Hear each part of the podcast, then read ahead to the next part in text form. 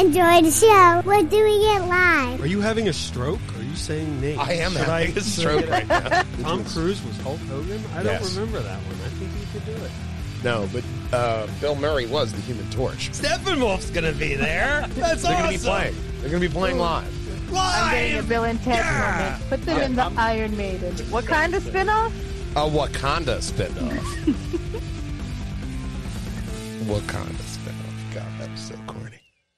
So, of course, this is Purge Hangers and Wall Hangers 194th podcast. We are the Try-Force podcast, of course. I am Matthew Bucarell, the Mattman. To my right in the Purge Hanger box, we have Katerina Thermascaro, Wonder Cat.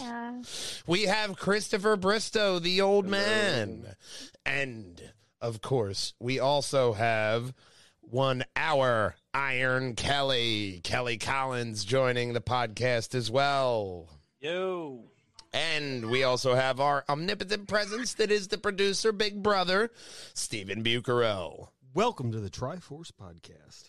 And of course, it's the only podcast where you're going to find four testicle Krogans as well as the latest in nerdy news and geek culture. And we start off this podcast the very same way. Tonight, The Flash is skipping in time. Wanda's secret cameo. Nintendo pulls out, giggity, Garry's sandbox, monkeys playing pong, and more on the Try-Force podcast. And we want you to hop on over here to pjandwh.com where you're going to find all of the funniest moments from these podcasts that we do. Right up at the top, you're going to find last week's Try-Force podcast, Charismatic King Kong Stink Eye as well as the last Lug Nuts podcast, Quantum State Tires. And like somebody you will see on our page in the future did, you can hop on over here to contact the team and let us know. Do you want to do a podcast? Do you have something luggy and nutty then a cool vehicle that you want to pop on? Do you want to be part of the Try-Force podcast and be a member? Contact us. You do. Leave us your name, your email, your message. Find us on all social media platforms Facebook, Instagram, YouTube, and Twitter. And of course, we're going to start, start off here with our first story, which of course is, Muted.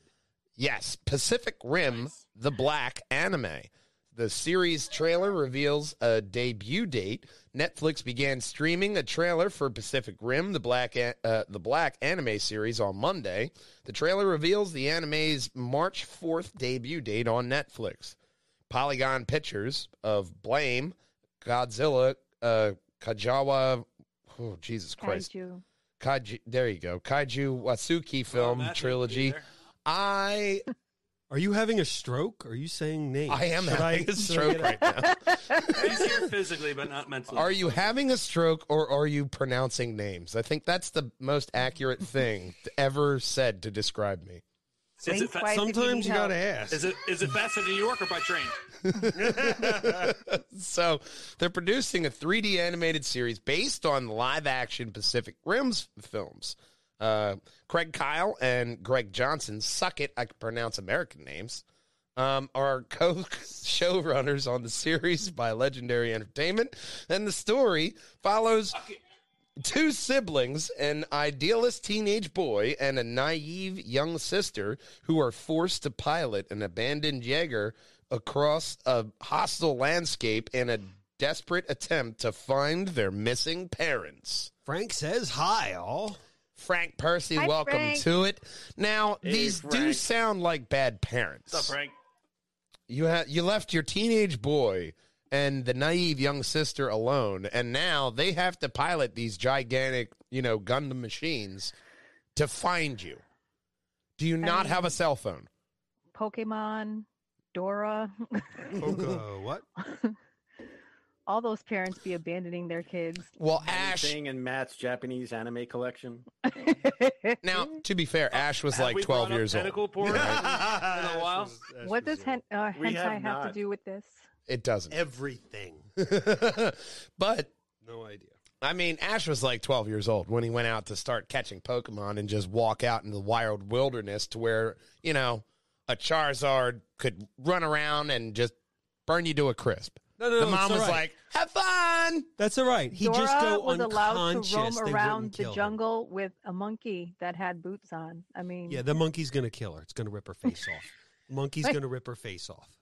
He really will. Yeah, mom and dad gone. too, Sounds like a party. backpack. oh yeah, in the map, she was hallucinating that map. Yeah, yeah. So there may have been, you know, LSD, maybe kept on repeating mushrooms, some kind of hallucinogens in Dora's future, but that's not anything to do with Pacific Rim. But you'll find this anime popping up on Netflix on March 4th. Another thing popping up in the future is the next story, which of course is Justice Society World War II drops a trailer. And of course, with official descript, uh, officially described as a time skipping. World War II thriller that sees Barry Allen travel back in time thanks to his first encounter with the Speed Force. This is the 42nd entry in DC Universe movie franchise to, and the first to feature the Golden Age superhero team. The Justice Society previously appeared in various live action incarnations on TV like Smallville, the CW's uh, Arrowverse, and Star uh, Stargirl. The Justice So- uh, Society World War II finds modern day Barry Allen prior to his formation of the Justice League, discovering he can run faster than he even imagined.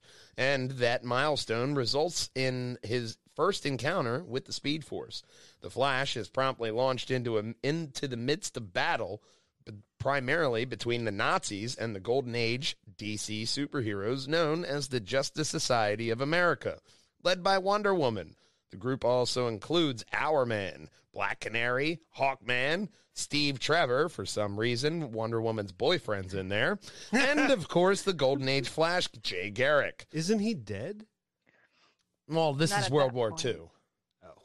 So the Flash quickly volunteers to assist his fellow heroes in tipping the scales of war in their favor, while the new uh, while the team figures to, uh, tries to figure out how to send him home. But it's only World War II, and they haven't figured out the transistor yet, so they're gonna have an uphill battle. You know, I mean, I'm just saying, just World War II. it was a revolutionary invention. You know, and transistors really they changed the world. Transist, well, them and diodes, but it's releasing on Blu-ray and digital later this year. Um, I'm a big fan of the Justice Society of America because we haven't seen a lot of them in animated or live action film. We have seen, you know, obviously Stargirl. I started going through the, uh, going through that. I did not get far, I didn't either. but I stopped and I started watching Stargate SG1 We're gonna- again. we're gonna see we're gonna see the Justice Society of America pop up in Black Adam. Can I ask So? Stargate was that was that show better than the original movie? yes, Yes, 100%. Fantastic. all of them. It was great. I never. There were like three different TV series that thousand spin out of that. Oh, Yeah. it was great. Atlantis. Oh my God. The only thing that I would say is other like the first two seasons of SG1 are a skosh hmm slow, a skosh, just. a But skosh. it- but it builds up to something amazing. It, it just like the seasons fly by. They're, it's so good. Because I never Yeah. watched the show, but I love No, the you original need to. movie with Kurt Russell. Me Oh, no, too, you and that need was to, part of the reason why I didn't watch the show right away was because Yes. I was so attached to the characters in the film that I didn't want to see That's other exactly why I representations of them. I like the film and I like the show. I was like like, oh, I like good. Stargate. Well, I Let's watch both the as, show. You know, They both have their Entity. own Yeah. charms. yeah, they Yeah. do. But the show is hundred percent different. the show really is Yeah, good, that- and they do have some of the original cast from the film pop up on the series. Yeah, It's like really the right reason why I didn't is exactly what you said. Like I like the movie so much that I didn't want to like ruin it by watching the show and having it be bad. No, the show's really good. I, I 100% would recommend it. I haven't seen all of the spin-offs, just SG1. Um, but I wanted to rewatch SG1 so I could start Atlantis and all the other yeah. offshoots. SG on my One list was in the watch. rotation of shows for me. Just like it, It was, was like On Hulu, by SG the One. Thunder. You remember that Hulk Hogan? Him and another Yeah. guy rode around in a in a really uh, smart boat. It was an awesome show. Thunderboat.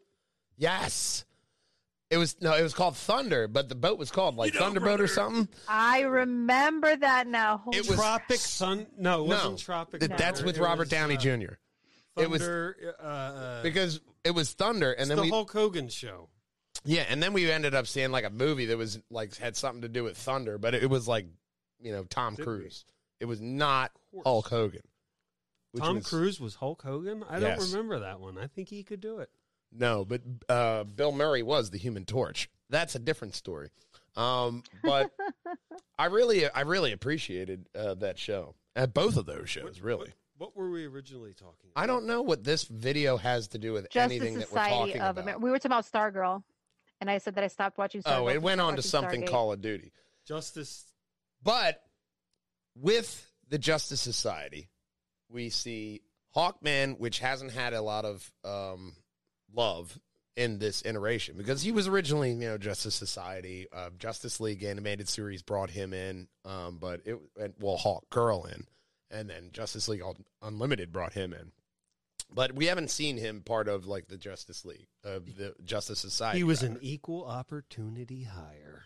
an Hourman. Hour man's dope as fuck. You know, we get a lot of the look at this season or, or this style with the animated series to where DC they're they rebooted it with Justice League uh, Dark, uh, Dark Apocalypse War, right? So now we're seeing Batman Soul of the Dragon. We're seeing now the Flash encounter the Speed Force for the first time, like an old person with Alzheimer's. It's you know once again, it's one of these great iconic animated series, uh, animated films rather, that you're getting from DC that you're really going to latch onto. Uh, I'm gonna interrupt you for just a second to say it was Thunder in Paradise. Yes, Yeah, that's the name of the fucking show. Yeah, I, I love that. Show. That's why you're the VIP and the After MVP. you said that, I, it was gonna it was going to bug the shit crap out of me. because I remember watching that now. Thunder in Paradise. It was such a great show, man. I loved Thunder in Paradise. Hulk Hogan, he fucking killed that role. And that other all right? guy, whoever the hell he was. They were like ex-military, and they were just solving crimes out of a fucking high-tech boat. It was Okay. so dope. Something me, Gene. I used to watch bandana. that and Airwolf. all the time. Oh yeah, Airwolf. I remember Airwolf. Coming out of the, Airwolf out of was the nuclear great when I was six. Mm. Now we're going to steer this podcast back on the rails. we Off really of want to, though? 90s television back onto what is Remember the new. 80s? what I'm best at. Who remembers 80s television? that was a really great segue. I'll tell you what's a better segue, which is the the true Justice League has now found a release date with the Snyder Cut. You scroll down, we'll see some new posters. HBO Max has announced today that the Justice League Snyder Cut will officially release on Thursday, March 18th. two game and DVD exchange thumbs up. so exciting. Yes, it does. Mark is super excited for the Snyder Cut. My Um, brother. I kind of, yes. I kind of feel like you're being sarcastic, but that's Maybe a probably bit. why I'm banned from his store. A bit facetious, but Mm. while also unveiling an official synopsis for the film, a double ban. a, trio, a trio of very S- Zack Snydery teaser posters are shown for the big event.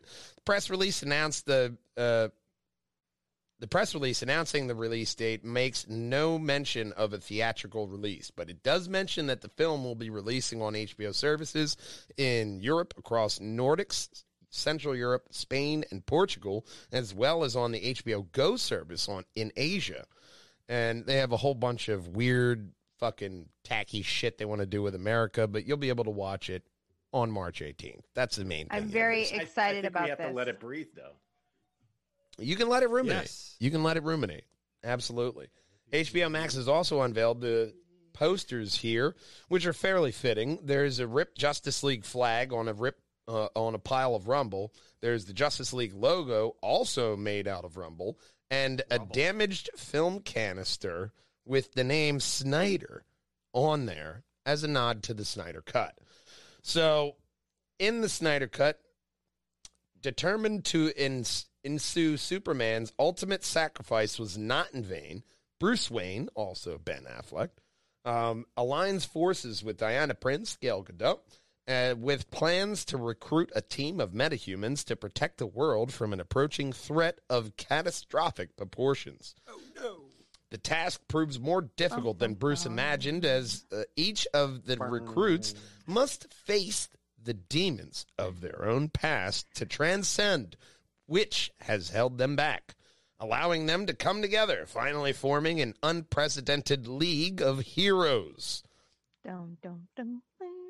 Now united Batman, Wonder Woman, Aquaman, Cyborg, and the Flash may be too late to save the planet from Steppenwolf, Desaad, and Darkseid. Steppenwolf. And not the band. Steppenwolf's gonna be there. That's They're awesome. going to be playing. They're going to be playing live. Live. I'm getting a Live. Bill and Ted Yeah. moment. Put them in the I'm- Iron Maiden. Yeah. Steppenwolf, Iron Maiden, Slayer, Man, I- they're I all going to be there. Magic carpet ride. Someone call Metallica. They're gonna want to join. It's gonna be great. Call the Gwar, Metallica, Slipknot, everyone's going to be there. It's going to be a heavy metal mania. And Cyborg is I MC. a new ride at Warner. Yes, at all Warner the- Brothers all- Universal called the ride of Snyder Cut. My daughter was just literally smacking me because I had one of her shoes I didn't know I had. Okay. Well, you shouldn't keep the heart shaped flip flop for yourself, Dad. Honestly, your feet are too big for them. You're going to stretch them out, and But she's he not going to be likes able to wear them. them. Stop being selfish. It matches his shirt. They don't sell them in his size. There, there's a pink bow on it. That does not match whatever They, that color he's she got puts on. them on her f- hands more Yeah. than she does her feet. I don't know why. She likes to do shoe hands. She's Who doesn't? mimicking You. Wait, you telling me you guys don't do shoe hands? Better shoe hands than scissor hands. That's ain't that the As truth? she's actually walking on them behind me. ain't that the truth? Now, while you'll watch Clog you. You'll watch the Snyder Cut on March 18th, but another thing you're going to be watching in the future is the next story, which, of course, is That was a good segue. absolutely Connor. What the crock? He's really trying to have this show uh, go somewhere, and we're we're not.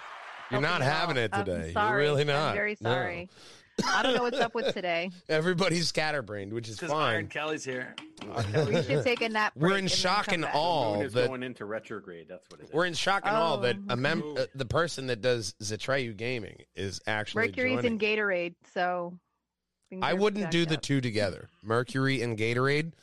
That Don't sounds worry. poisonous. In about 13 That's minutes, I got to put her to bed real quick.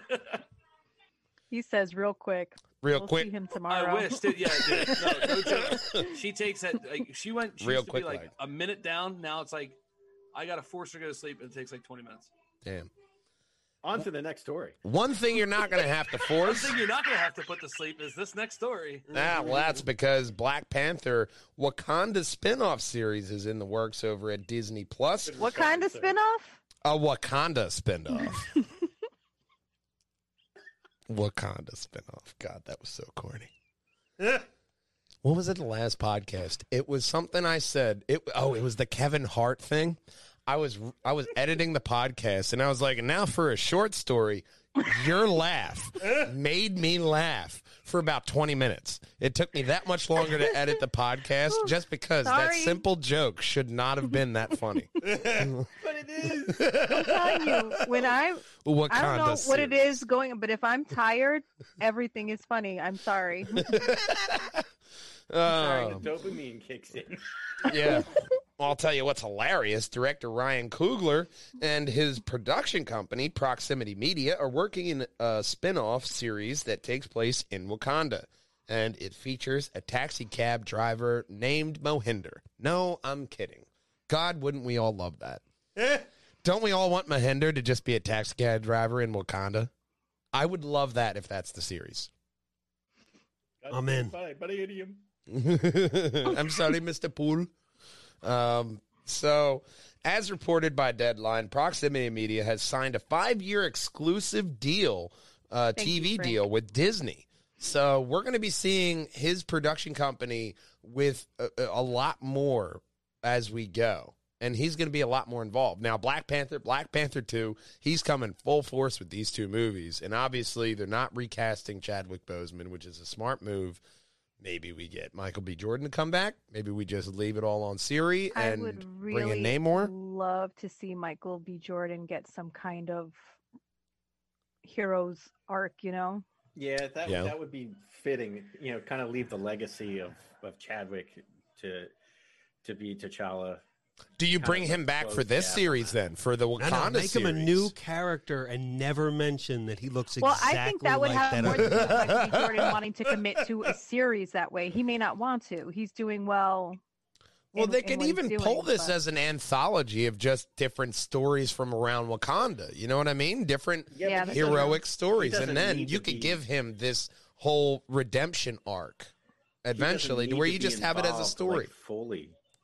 You Well, know, and the in thing with. Michael B. Jordan, yes, he did some pretty heinous things, but his story is not one that makes him like Didn't they kill him? a There's super not- He was- villain. Yeah, he was You know like what I a- still mean? There's, like, there's not, justified. it's not He's like an he went so far that there's not there's no coming back from that. So having him Well, he wasn't after really going killed. over the fall, They and didn't even the way he went over there was in a way with honor. You know, Yeah, he wasn't really killed though. I mean, he just kind of like fell over the waterfall, which I don't know. Black Panther survived that shit.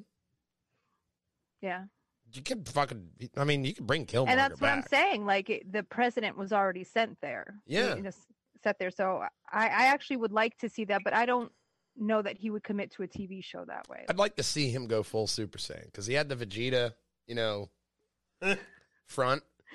He just comes back like, "You underestimate my power," and just, you know, full Super Saiyan Vegeta. You know. Frank says, No, he can't see Jordan as Black Panther. "No, no. I mean, it's a nice thought, but I honestly, I really think that Shuri would be a great Black Panther to step up the, you know." the the actual relationship between those two characters in the first movie and even in like you know uh, Infinity War and Endgame, you got that real brother sister kind of feel to it, to where I think her character would step up in the Black Panther role, and you could show that off in the Wakanda. Series. I think she would be like a different kind of Black Panther than who we had, you know, as than T'Challa. As, She insulted Tony Stark and Bruce Banner oh, at Oh yeah, their absolutely. But at their she's not construction like- of Vision. You know, I don't know how to phrase what I'm saying without it sound like an insult because I don't mean it as an insult. but she's a sassy bitch. Yeah, well, she is, but she's like more of an intellectual. She's Yes. not more like brute spr- brute strength. Bruce Um, strength. Like I can't. She has form more of an words today. analytical mind to solve a problem. Yes. So I see her being a different kind of Black Panther, which is not a bad thing. It just is. Are people going to be receptive to it? I- Is Yeah, but who cares? people made such a connection? They already have such a strong attachment. Frank says Shuri, to- if they do her as as in comics, which is exactly right. If you pull Oh, from yeah. that comic storyline, I think you could have a really strong Black Panther too, even though the main star that really sunk in with everybody in that first movie, you could evolve that into having But your do first you remember live that action Shuri female as Black Panther. Black Panther didn't do that well in the comics as far as sales? So It's a different time. That's though. what I'm saying. It's not that it's Yeah. that I don't like the idea. I love the idea. I just hope that the audience is receptive to it. Especially well, that could also lead- Black Panther. We lost Black Panther the way that we did with Chadwick's passing. Yeah, but that could also So- lead to the all female Avengers because then you have a female Black Panther, you have Captain Marvel, you have Wasp, you have You have you know Nebula, and then Thor with you know Jane Foster. That is a powerful movie to where I would I would absolutely watch. if they that do it better next than they did in Avengers. Endgame, I am here for it. Absolutely. I was about to say the same thing. So Coogler says that uh, while talking about the New Deal, Coogler said that as avid customer uh, consumers of television, we couldn't be happier to launching our television business with Bob Iger, Dana Walden, and all the amazing uh, studios under the Disney umbrella. We look forward to learning, growing, and building the relationship with audiences all over the world through Disney platforms. We are especially excited that we will be taking our first leap with Kevin Feige, Louis D'Esposito, Victor Alonso, and their partners at Marvel Studios, where we will be working closely with them on select MCU shows for Disney Plus. We're already in the mix on some projects we can't wait to share. So, Frank. five years, he has all those sh- a bunch of shows. It sounds like he's going to be working on. Frank says comics and movie audiences are different. Well, that's They- very true too. they are different, but you know they're different now than when they were first consumed too. So you have to look at who's consuming them in this time period versus the comics when they were first written. Well, that's why I think that Marvel is doing their cinematic universe right because it's a separate universe. It's not 616. It's a separate universe in where they can pick and choose from their favorite comic lines and apply it to the character that they as to the story as they see fit. And that's where you get these really great storylines to where you can have the Scarlet Witch, who in the comics is a mutant, and now you can use her to bring mutants into the fold because a lot of people are saying that's where they're going. And there's things that to where you can do in the comics that are completely ridiculous because you know your audience. But as soon as you try to bring that to a live stage, it's completely ridiculous and you'll get laughed out of the room. Like Thanos originally started the uh, Infinity War because he wanted to impress Death. He wanted to fuck Death. And get really cheap cable. Yeah, well, yeah. Why else would you do it? Obviously. Isn't that you know? everybody's I dream? mean, though? come on. And Mephisto, not Mephisto, has his ear and telling him at Well- one point, he's like, dude, you're not going to impress death if you're just killing him that easily. You need to lower the power of the gauntlet. And he's like, yeah. That is a completely comic line to where it wouldn't really work in a movie because that's They killed not him. something, you know, a villain would do. Like, you know what? I'm killing you way too easy. Yeah, and they killed him already. Well, yeah, but that's the thing, man. You know, there's a lot of Twice. different Twice ways that they they could do killed this smartly. Well, they've been doing a pretty solid job of it so far. So I am, as always, ever hopeful for this stuff. I'm always excited for what's coming. Absolutely. I just Absolutely. hope that they do the right thing. I'll tell you else what's coming. It's the next story. That was a Oh. good segue. God damn right it was, buddy. Thank you. I'll be here all week. Thank you. So, After- now that he's getting control of the podcast, War Machine will appear. Notice how that happened once Twitchy Wilson left. Damn, isn't that crazy? Celebrate 2021's big game with 20 and $21 free. You don't need that. War Machine will appear in Falcon and the Winter Soldier. During an interview with BroBible, actor Don Cheadle, uh, Don Cheadle discussed his MCU future as James Rhodey Rhodes. That's honestly a horrible nickname. Rhodey Rhodes. Rhodey Rhodes. We could think of something better than that. Like what, what is that? Gimbo. That's better. All right. It's much better. Rhodey Rhodes. No effort put in. Mounty Mountains. Yes. You know, what are we doing? Dirty Dirt? Like, come on now. Those also are in like po- porn names now. I really went to a different podcast. the War Machine. Uh, it was during this interview that Cheadle confirmed that he will appear in Falcon Winter Soldier. His role in the series was not previously reported, but there was some speculation about him returning for the show. Cheadle didn't reveal how big of a role War Machine will have in Falcon Winter Soldier, uh, though now, Falcon Winter Soldier is confirmed to feature War Machine. It also means the show could set up Rhodey's oncoming solo adventure. The Ar- Marvel Studios is developing a Armor Wars series for Disney Plus, which is said to directly show the causality of Tony's death and what he feared in Civil War really coming to fruition to where this technology, these powers are getting into the wrong hands. And this is the Tony Stark technology side we already know is where this series is going. Where I really feel that if we get a really good War Machine series, he's good for a series. I don't think Rhodey's really good for a movie. Getting him in on a TV series, that's something that you could really build that character. And now when you see him in the films, it's going to mean that much more. That's where I see these TV series coming into, just like Wanda and Vision. I wouldn't see them in their own standalone movie, but this TV series, just like Falcon Winter Soldier, Loki, all these Ms. Marvel, all these people that they're doing in the in the TV series just seems smart, you know?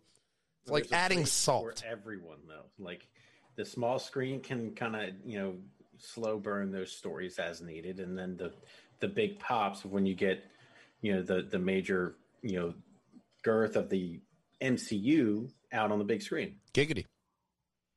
That's right. Really whip that girth out there and Whip show the the, world your Whip thick- the your girthy the, girth. Yeah, whip the girth of the MCU out and just I'm That- poke that him in the eye with your girth. That, was just an Yeah. alley oop. so we'll see how Tony Stark's tech falls into the wrong hands. But this next story may be falling into the right hands, depending on how you look at it. The Marvel Collect. There's an exclamation point, so you got to make it sound exciting. Uh, by Topps mobile app is giving fans an early sneak peek at the outfits worn throughout Falcon Winter Soldier. Um, we have pictures here, not only U.S. Agent. Uh, you scroll down here, we have a look at Falcon, Winter Soldier, as well as Baron Zemo and uh, U.S. Agent. So, Topps Digital is giving fans an early sneak peek into the outfits worn throughout the series via a new digital card collection in the Marvel Collect by Topps mobile app. Hold on. So there's not actual cards. No, it's There's digital. no physical card. Could you turn that one on? I completely forgot about that one. We're missing a light. But yeah, no, they're not actual physical shit. Uh, cards Or shit. Or shit. It's it's not You know, I physical really shit at all. Oh, I really good. feel like I'm being gypped. Thank you. I'd like an actual card. No, no, it's all digital. You're gonna lose the card. You're gonna lose the physical copy. No, I'm going to put them uh, behind a picture frame. And I'm going to put it on a wall and they're gonna in the hall. and then they're gonna gain, you know, capital. This digital card is gonna be as much as we say it is, though. That's all right. I'm not interested anymore. Yeah, so that's exactly how it goes. It's all right. I'm good. we Uh, can move on. That's lame. so, Bruce. as I try to find my place here, we have uh, each week uh, for four weeks leading up to the premiere of the series, March 19th. Topps will be releasing one collectible in the Falcon Winter Soldier costume art collection on the Marvel Collect by Topps mobile app. They said that a good couple times. They really want you to know the name of the app. So, Topps I'm Digital. not downloading it ever. Topps Digital, upcoming the Falcon Winter Soldier costume art collection, Download it. will show off the costumes for not just of the two titular characters, but also for Baron Zemo as and U.S. Agent John F. Walker. Not Johnnie Walker. for Johnnie Walker is something different. That is liquor. John Walker is Which we will US gladly take for free. Johnnie Walker or John Walker or Both. both. Johnny, Both. You're gonna take. I'll take you. I'll take He's liquor or about John. the liquor. alcohols. I'll take the liquor. Oh, you don't want U.S. agent to help around the house? It would be nice. That would be a little overkill in my house, but it would get some ki- kids to be put in line. Or or capped? Boom! Either way, What did you do? They weren't following the rules. Okay. it was for the betterment of the country. That escalated quickly. Yes, it did. So each card will be available in a, a pack store for six days throughout the in-app purchase of five dollars, which will colle- give collectors seven hundred and fifty gems, premium currency, thirty k coins, standard currency, and one guaranteed rare costume art card. That sounds like loot boxes with extra steps. Yeah. That's all the story yeah, just that's seems. more grinding.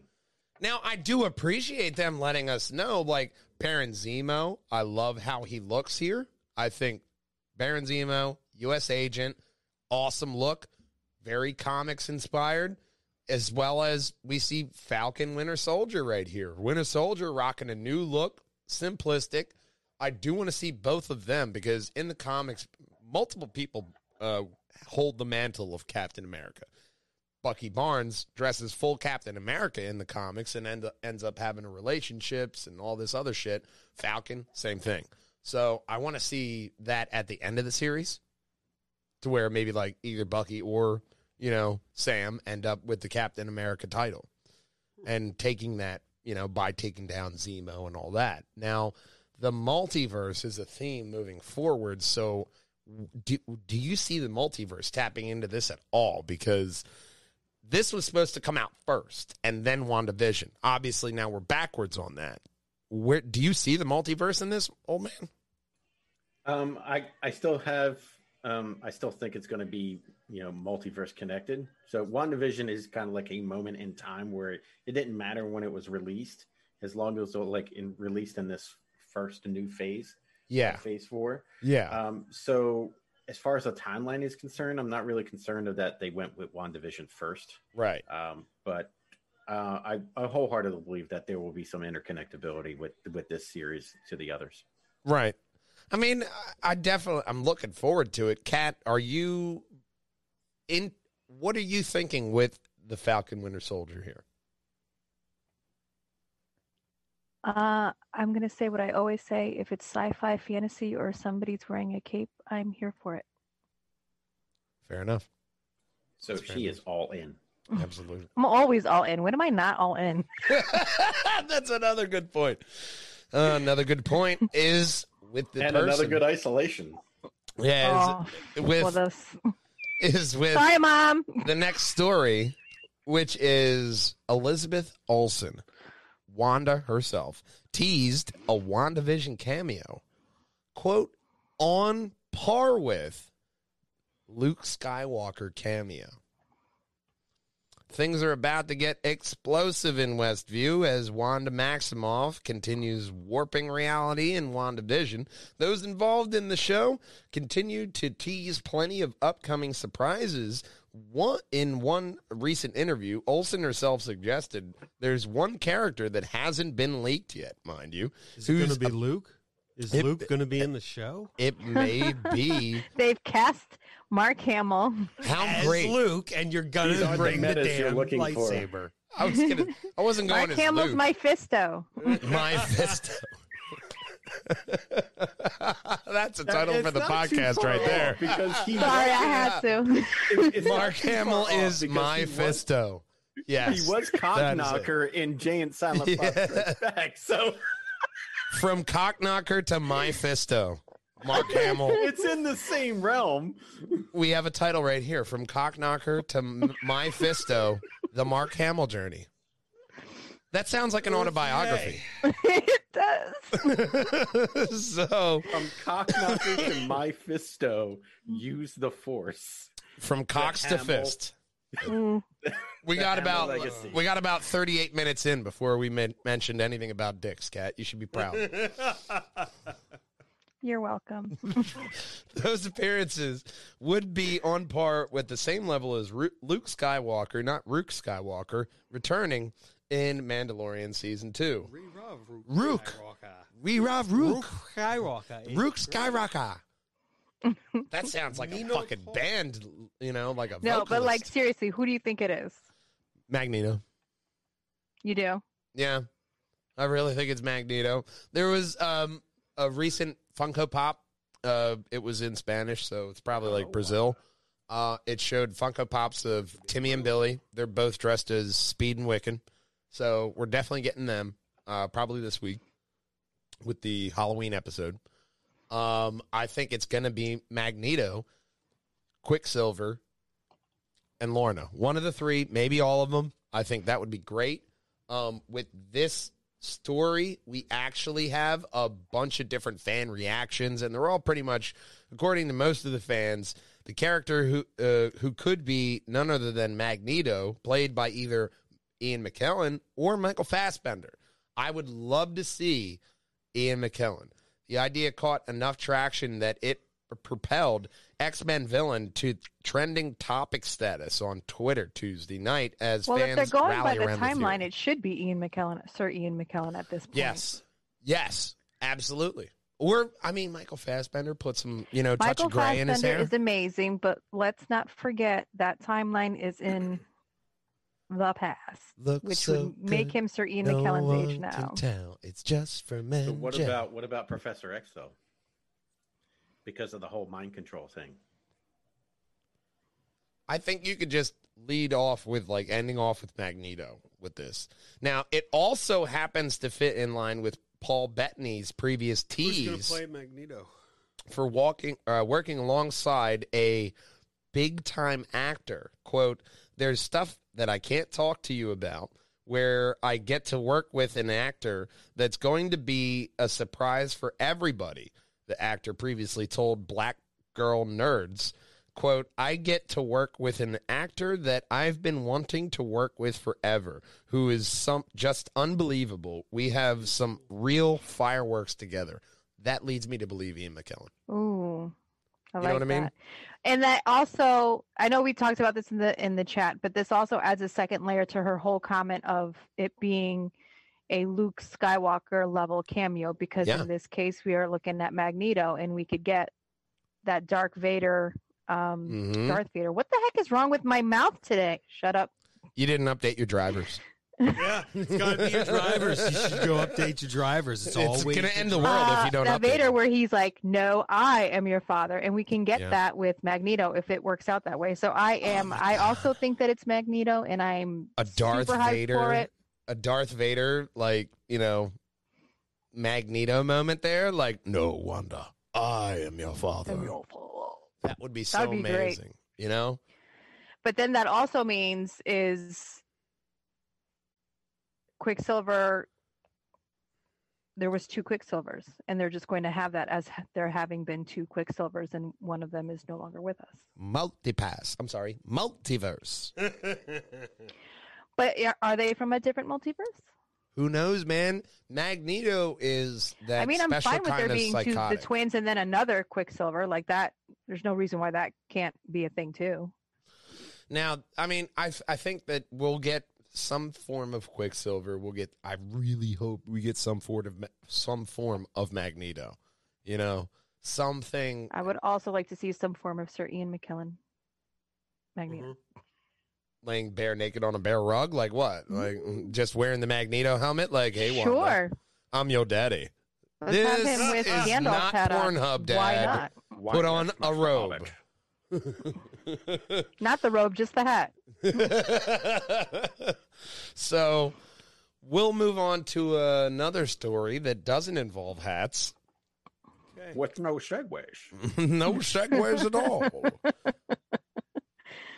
I was born into segways. Actually, on that note, I actually did finally watch uh, The Dark Knight Rises. I actually liked it. I really fucking. You had liked never it. seen it before? I've never watched it because I didn't like how goofy they made Bane look. Oh, So I was like, I think "Fuck people that were a little too harsh really on great. Bane. Anne Hathaway's Catwoman was great, Yep. especially with the cat ears going into the goggles. Yeah, turning into the goggles. It was smart.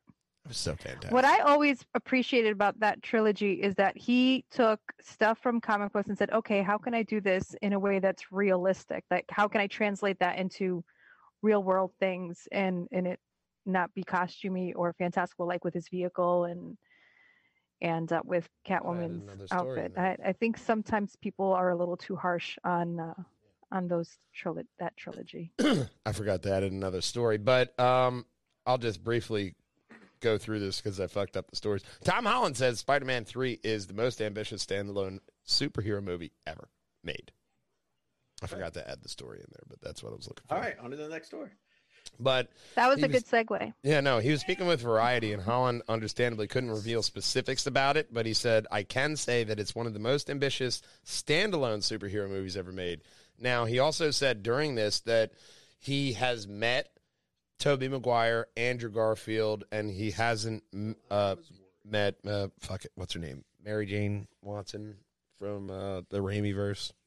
Kirsten. Thank you. I'm having a brain fart. Kirsten Dunst. He said he hasn't met Kirsten, but he has met the others. He said that pretty much alluding that they have nothing to do with the story. That's what I was going with with this. But once again, we have had plenty of people say, I have nothing to do with this, and then pop up on set.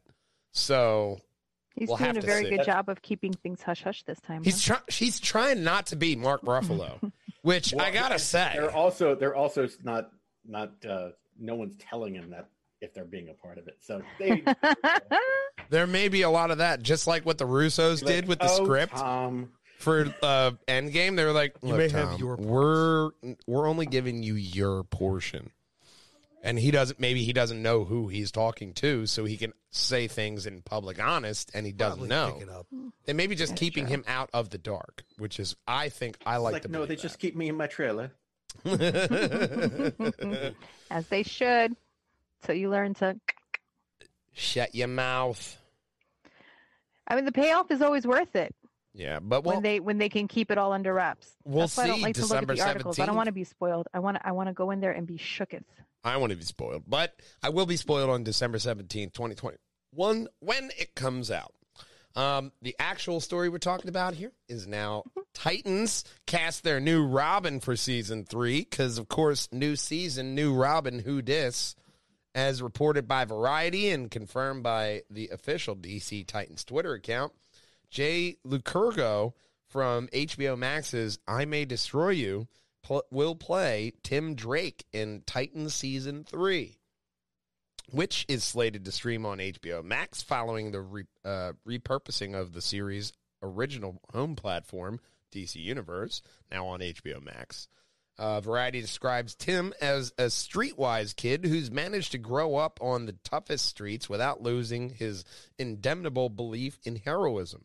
His easygoing demeanor is backed by his near genius mind, a natural detective with a perception uh, with perceptive uh, perception of detail far beyond his years. So they're going with a black Tim Drake, a black Robin. I don't think people can confirm that that's So the did- same kid now. So did this Robin grow up with Batman as well? No, Tim Drake actually took the. Uh, he stole. He was trying to steal the rims off the Batmobile, and he had the Batmobile up on blocks in the animated series when Batman caught, walked into him. Like Tim Drake found out that steal his- Batman steal- was Batman in the comics during Nightfall. Tim Drake um, saw that Batman without a Robin was very destructive and chaotic. so Yeah. he went on his own personal quest to say no like you need a robin and that's why you, Batman, You need a conscience, Yeah. jackass. exactly to where this is fitting in line perfectly with titans to where batman needs somebody to say yo dude you coming on a little thick Maybe you could stop killing people. for a maybe while? quit the beating all right let him breathe They're with- just sleeping. without a straw you know They just see me and get very tired. That's why the Christopher Nolan Batman just they went to sleep. But now we can really get that realism here. And he's no stranger to, you know, superheroes and all that stuff. He's a, a solid actor, and I think we can get a really great performance out of him. Uh, DC Comic Books, Tim Drake was the third character to take on the mantle of Robin, succeeding Dick Grayson and Jason Todd.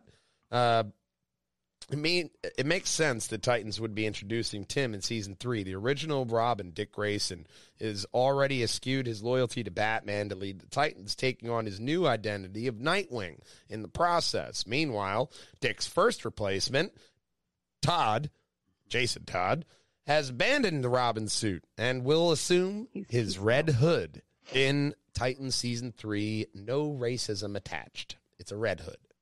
And it's not actually a hood. It's actually kind of like a mask, like a hockey mask. He's more like Jason. Jason Todd. Jason. Corny joke, I know. But Jason's more like Jason. I get it. I Yeah. get it. I'm with you. I'm still very confused as to how they're going to get his little confused teen boy character into that role for season Wizard. three. But we'll see. I'm interested to see with the changes that they've made to his ethnicity and um, sounds like his backstory a little bit. Yeah. How they're going to flesh out this character. I, I I only care about them changing ethnicity or religion, or whatever, when that is an integral part of the character's. I do. I um, appreciate the ethnicity so- change in this because it shows Bruce Wayne as more of just picking out a certain character of person. Overall, right, but Tim Drake is a black-haired white kid that lives in Gotham. He's picking out now. He's picking out. Hey, this kid. He's really smart. He's a natural detective. Sounds like he's he black. picked himself. You know I mean, like Well, he he's- picked himself. the character, yeah. Yeah. But He's, this is showing a different, Mixed. I don't know. a but different. yeah, I, I don't mind it. I know some people are upset because he's Chinese American in the comics. Um, Whatever. I mean, African American, Chinese American, you're still getting different. well, what I'm saying, like, unless it is intricately, you know, intertwined with the character themselves, um, I don't mind so much gender, ethnicity changes. I just, I just want a good story. So I'm, I'm interested to see where they go with it And and, and a- why they decided to go the route that they this did. is an interesting point as well. Tim Drake did not have a bad home life. His mom and dad loved him. No yeah. They loved him unconditionally, which is so just out of the realm of Batman. Like, why are you here? Well, I don't know. Batman needs a Robin. Normally, superheroes are a lot like stand-up comics. You're Yeah. standing Some kind of there trauma. for a reason. Yeah. 'Cause Daddy liked go to drink and hit me a few times. Or Yeah. Whatever that superhero's problem is, whatever makes Superman do whatever the hell he does. Whatever And gets then his you'll be kryptonite speaking up. to someone That's like right. Steve on a therapy bed. Maybe, but Yeah. somebody who If you have to see me, you've been hit in the head by a brick. yes, but somebody else is I'm speaking, very sorry for your loss. and that's the next story, which is Jon Favreau. That was a good Still- segue. still- As good as I could get, buddy. To wrangle us. Jon Favreau says The Mandalorian will lead to the sequel trilogy. In a recent chat with uh, the uh, Writers Guild of America, Favreau seemingly hinted that it may inevitably tie into The Force Awakens in the future, saying, The story unfolded as I wrote it, and Mandalorian inherits a great deal from uh, existing Star Wars stories, and when I write, that context is always a consideration. Uh, it became clear that within the established continuity, certain things were likely to transpire.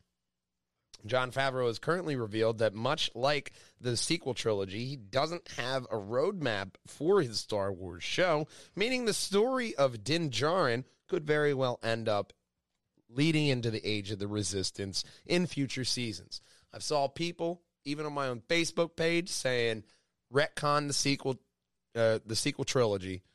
Um, the sequel trilogy.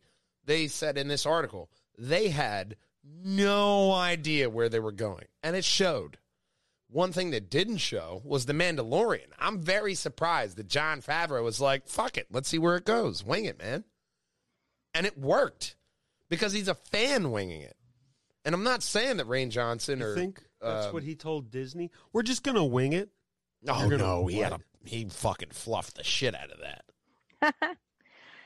I think he has like an overarching sense of where he wants it to go, but Yeah. how he gets there might just be let's see where the road, you know, let's see exactly. where the road takes us. Yep. But he, I, I'm sure he he knows where he wants it to end up, or or Yeah. you know, Well, it's not necessarily, you know, it's not the, the destination, of course, for when he's doing a, a show because he knows what his ending will like has a vision of. more But than the- likely, the- yeah. The journey that he's bringing us on through this show is just amazing. I mean, the first two seasons were were about him and, and the child, and now there's no child. So now, like, I'm excited. It's almost like a whole new show now. Well, 'Cause I have honestly, no- yeah. I have no idea. I want to see them. No I want to see idea. him tie in with Bo Katan and like. Well, how are they going to the work out that whole dark saber thing? Well, Well, he's the and then we also Mandalorian. He has to rally all the Mandalorians. Let's get Mandalore back. I can't this, imagine Bo Katan being okay with like, okay, you lead. I can't. I can't see that. Queen. So with with the Queen introduction and King. of Bo Katan, you you now like he now understands that well maybe like this sect of not showing your face is no longer valid because he felt you know connected to the child to show his face and to throw away that line in the sand just like you know it's He there's so removed many- his helmet several times in the best interest of that child, correct and that says something. so he's something. willing to he's willing to sacrifice a creed Yeah. to in which then he realizes that not everyone is like that religious about it and they can follow the like the ideals of it so it's just it's just because he came in contact with Bill Burr, and Bill's like, "Nah, just don't sweat it. It'll be fine." I think it's Bill Burr that changed his mind. Honestly, Bill Burr is We just all got a like line he to just cross. sunk in That's- there, man. was like, "Dude, ease up. Come on." Yeah.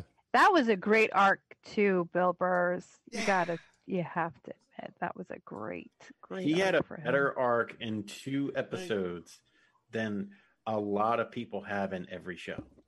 So yeah. it's just saying something. it just about shows writing in people general. who who who love and are passionate about something to the level that these Yeah. gentlemen are the kind of stuff they can put out it's, it's truly i'm i'm really excited to see what happens now that we don't have grogu as the main focus of of his drive now it's Yeah. something else it's this next season is definitely make or break. You know, I think that I trust in Favreau so far, especially with how good the second season went, and I think especially with the whole mythos of Mandalore, this is where you're going. It's a shattered galaxy for Jedi and Mandalorians. I mean, that's potato potato. You know, that's the yin to the yang, the Jedi to the you know Mandalorian. They're another option, which are still honorable in their own right. So I would like to say, think rather, that they're going to be more Mandalorian minded going on in season three because they have so many different other spin off shows that can concentrate on things that they want to do. You know, he got it. He got an entry arc of, you know, trying to care about something other than himself, and then it touched him in a way to that it, it changed his core. So now you're going to see the new journey with these new values instilled. I was just a cold hearted bounty hunter until I met that little green frog. well Now even I'm at leader um, in the first season when all the mandalorians joined up to help him uh, get off world that was a really powerful moment for with a bunch of mandalorians that we had not seen or cared about at all until those minutes where all of a sudden they joined the fight Be a real That is- different uh, line of view if you go with like uh, if they went like the boys and was like, all right, Mandalorian orgy. Like what? We got to make more Mandalorians. Purebloods, motherfucker, go.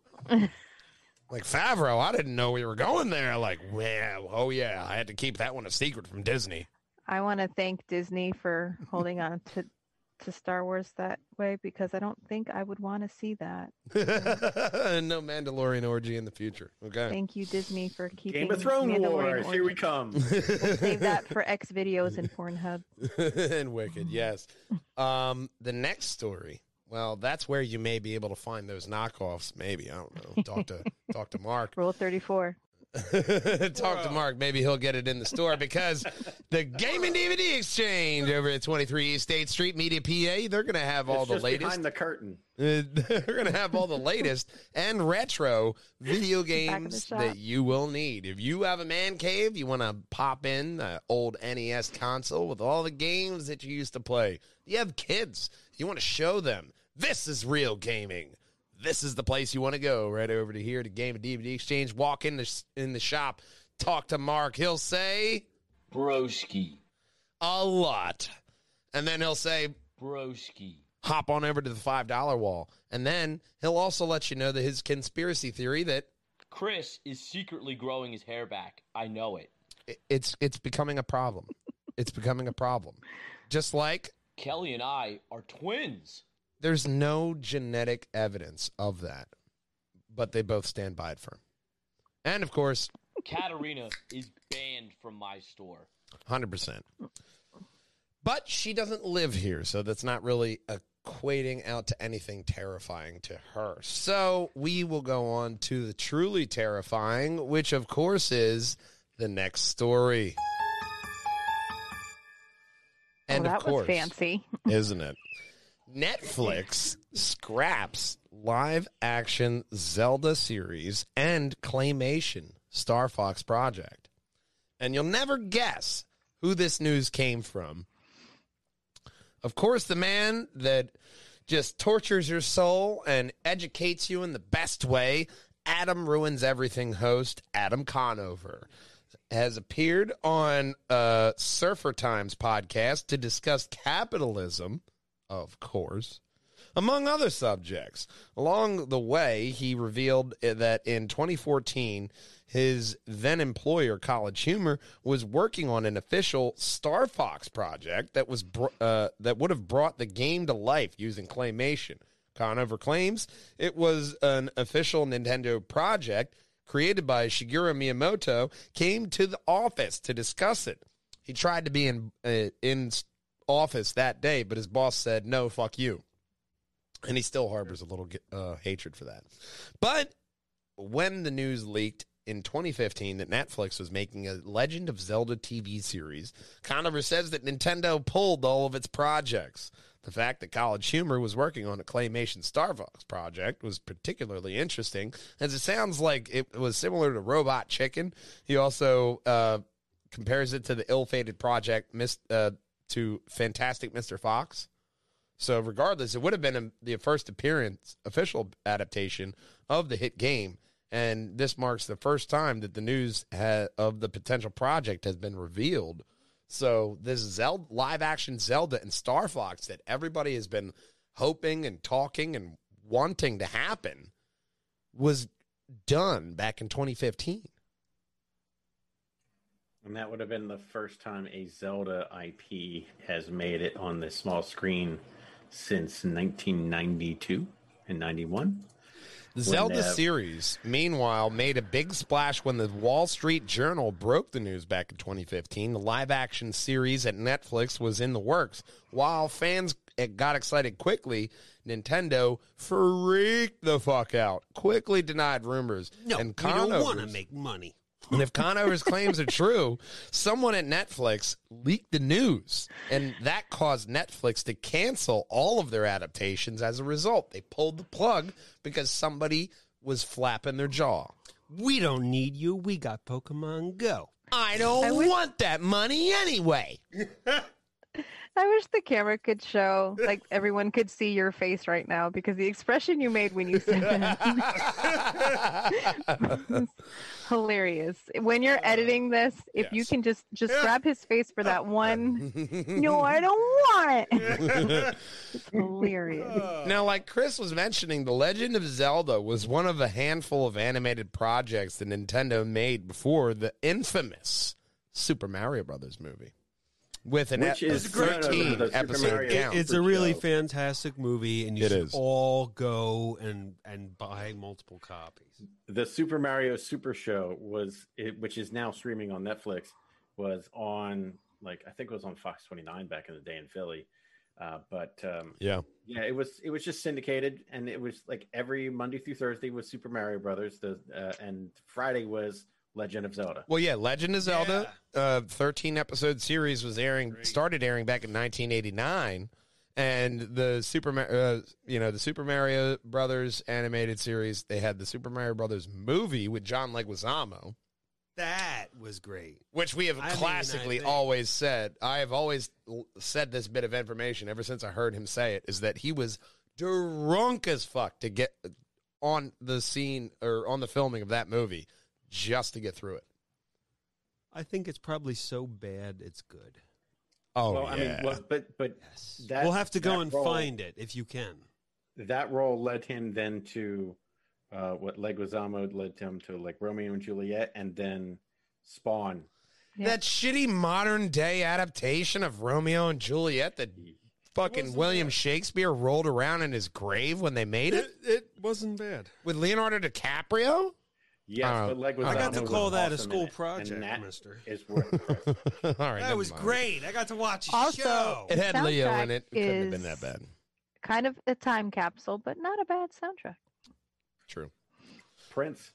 So back in 2018, Castlevania producer Adi Shankar revealed that he was working on a new animated Zelda series of, for Netflix.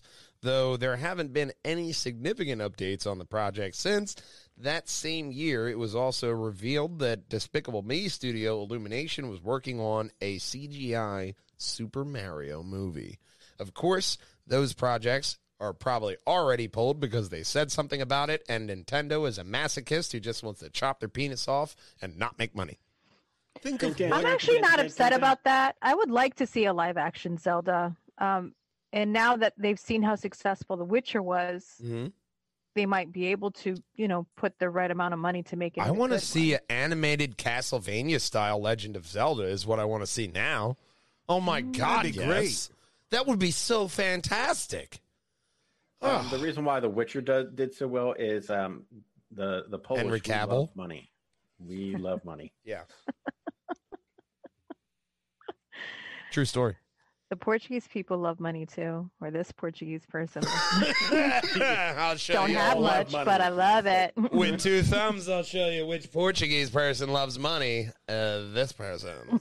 Um, Sponsor sip available here. Yeah. Have you got a great product? We'd love to try it and push it absolutely, but this, down your throat as this- hard as we can. We This- will shill your shit. yeah, this next product is going down your throat like the next story, which is Mass Effect Legendary Edition release date announced with a 4K trailer. So EA released a brand new 4K trailer for Mass Effect Legendary Edition alongside its release date, letting Mass Effect fans know exactly when they can revisit these three classic sci-fi RPGs. Mass Effect Legendary Edition release date is Friday, May 14th on PC, PlayStation 4, and Xbox One, with all three games remastered to support 4K visuals.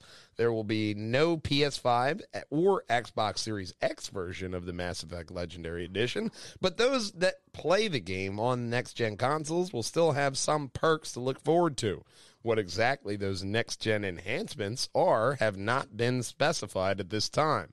But presumably, those that play the Mass Effect Legendary Edition on PS5 or Xbox Series X will get an ad- ad- added performance boost. It never ceases to amaze me just how beautiful and more beautiful these games look as Yeah. even in the last year. Like Oh yeah. they just keep on pushing that bar like further and further. This games like amazing. And this one really needed an updating. It needed an update. It, It if yeah. does you have never played it, I'd Um, pick it up. Have you ever try. played any of the Mass Effect series? I've played I, all of I ask. and all of the endings. Remember how I said I stopped playing after City of Heroes went down? Yeah, no, but this is the thing: is this There's- legendary edition is a is the one you want to pick up because Mass Effect One it caused me to buy an Xbox 360 because of the pure play style, the dialogue options, the choice characteristics of the game. You could replay that game over and over again, and it would always be entertaining. And the same thing with Mass Effect 2 and 3. You could replay this as soon as you got to Mass Effect 2, and then you found out, bring over your old saved content, and you your choices from the first game transcended over to the second game. This was such a legendary That was so huge. It made so much replayability. especially to the I wasted story. so much time. It was amazing addition to story mechanics in games that we still have not They experienced. still don't again. use enough as it is. it, it hasn't been used again. That I'm going to take your choices. Telltale did it with The Walking Dead and their you know graphic games they did, but nobody else has taken advantage of this simple mechanic that Mass Effect did, especially with RPG games and how you're going on with the future. At that time, BioWare said, no, we're going to connect all of these and we're going to make this your experience in this sci fi RPG universe. This is There's- your experience. There's enough moments in in these games. Like each one has their like Picard Borg moment or Yeah. Star Wars, you know, Vader moment. You know, I highly challenge anybody who, if you haven't played the game, you can watch the playthroughs on it and get the Yeah. full story. But I, you know, just play it at least once. At the time when it came out, it just it captivated everything that I wanted in a video game. Is the massive the very first Mass Effect. This was 2008 was a good year for that because you had a lot of a Yes. lot of video games at that time were were I would say cinematic releases because it took you on that journey. yes. Like BioShock, uh, BioShock, Assassin's Creed, and Mass Effect all came out in the same year, and they all three all three of them, Yes. all the series ha- are are uh, alive, full and well, and are spawning better stories now. to bring it to Doctor Who, there are key points in time to where you can't, you know, you can't mess with. Right. This is one of the key points in time in gaming, which is Mass Effect. That series. Regardless of how people were upset about the ending of Mass Effect 3, Mass Effect as a series like I was telling about uh, saying about those features before, and just the overall story about this. The whole experience. The whole experience the journey. was life changing end for the video game it was over. industry, for RPG mechanics, for actual choices in gaming. These guys were the first people to fucking do that. Yeah. They were the first Yeah. people to say, no, your choice and your experience is going to be different than your experience. And that is an There attractive was there was mechanic another now. game who did that as well. The um, oh, it was a crime game where you how you True solved. Crime Streets of LA. Yeah, and Yes. there was the New York one that gave people seizures. Yes. If you Yeah, had you a had the seizure disorder and you snooped on the played it. You keep you would bringing get that a one up. seizure. Yes, that's why I that's why I remember it. Like So for all you And the still playing Streets of so New York, watch made- out for the seizures. it made the news here in Philadelphia back in the day when it went live. And uh, so one girl had a seizure, and her mother's plan was, well, she should just play it less than four hours. So we're going. I told her to play it for three and a half hours, and that should be good. As Okay. the solution. So, re- regardless of which platform players use the Mass Effect Legendary Edition, the content will be the same. This includes the original Mass Effect trilogy of games, along with over 40 pieces of DLC, besides the substantial story DLC that was released for the original Mass Effect games. Back in the day, this DLC includes DLC weapons, armor, and other goodies as well. However, the Pinnacle Station DLC won't be available due to corrupted source code. I find that to be a cop out. They could have included. I just think that You want the, them to corrupted source the- code is them saying, fuck that. That was too much work. Be happy we did this. Uh-huh. And if you go to the next story, you'll see the comparison video of Mass Effect original to the Mass Effect 4K. Yeah. Um, and it is popping up right below, right there. Um, and it's overall, it's you know the the interface, the overall look of it. If you're looking at the bottom screen, that's the legendary. The top of the screen is the original. It's it looks great and a lot more vivid lighting wise because that's one of the newer innovations in graphical gaming. That and the light, the water honestly looks about the same, Yeah. but they did a lot with the lighting, making it lighten up. It was very. I didn't never realized how dark of a game that was. TVs, well, TVs were crap back then. Well, that's true. That's true. We were only struggling to get the 720p at the time, so that tells you something. Back in my day, we were happy with 720p. In fact, at the time, I had a TV that was so bad I didn't know it just showed everything in green until someone pointed it out. I had to throw it away at that point. yeah, yeah. I just didn't notice. One thing I didn't notice is this next story until I looked into what a it. segue. Thank you. That was a good segue. the day before MMO is The Last of Us meets The Division. And there's a trailer below. Um The last division. developer Fntastic and it's spelled F N T A S T I C has Holy I crap. know. I know. What It's almost an the hell is aneurysm going in your brain when you hear that spelled out. But it has revealed a brand new MMO the day before, which is a cross between The Last of Us and The Division. Up until now, Fntastic has made two other games which were much smaller in scope and the scale by comparison. Uh, its first game, Radiant Ones, released in 2018 and was a small story driven indie game.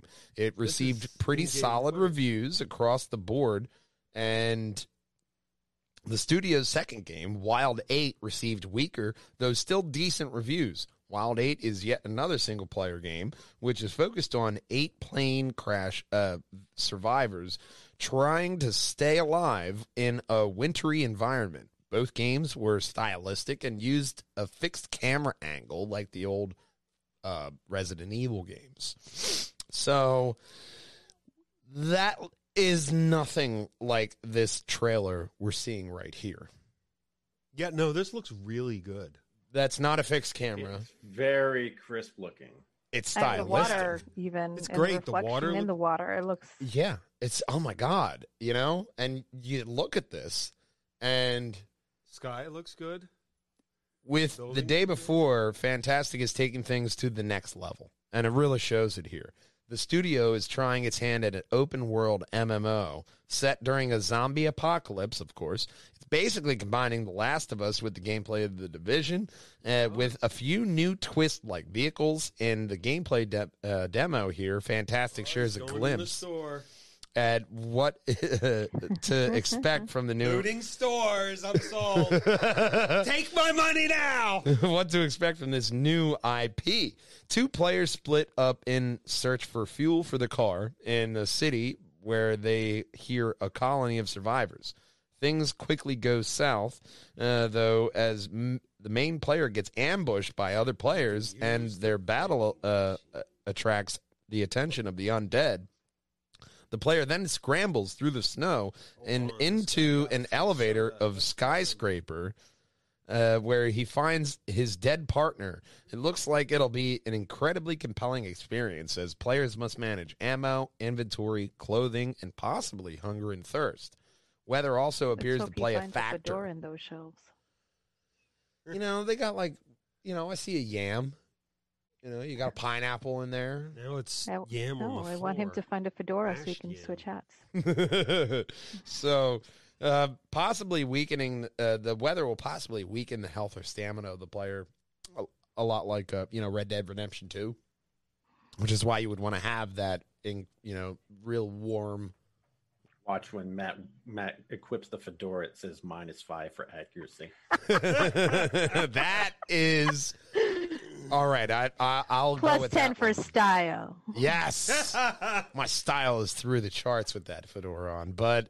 Um, ten for charisma, which is useless in a zombie apocalypse. You never know. but I'll be charismatic to the zombies. you never know what a zombie's kink is. Have they ever even explored that? Well, You there's know? a lot of zombies.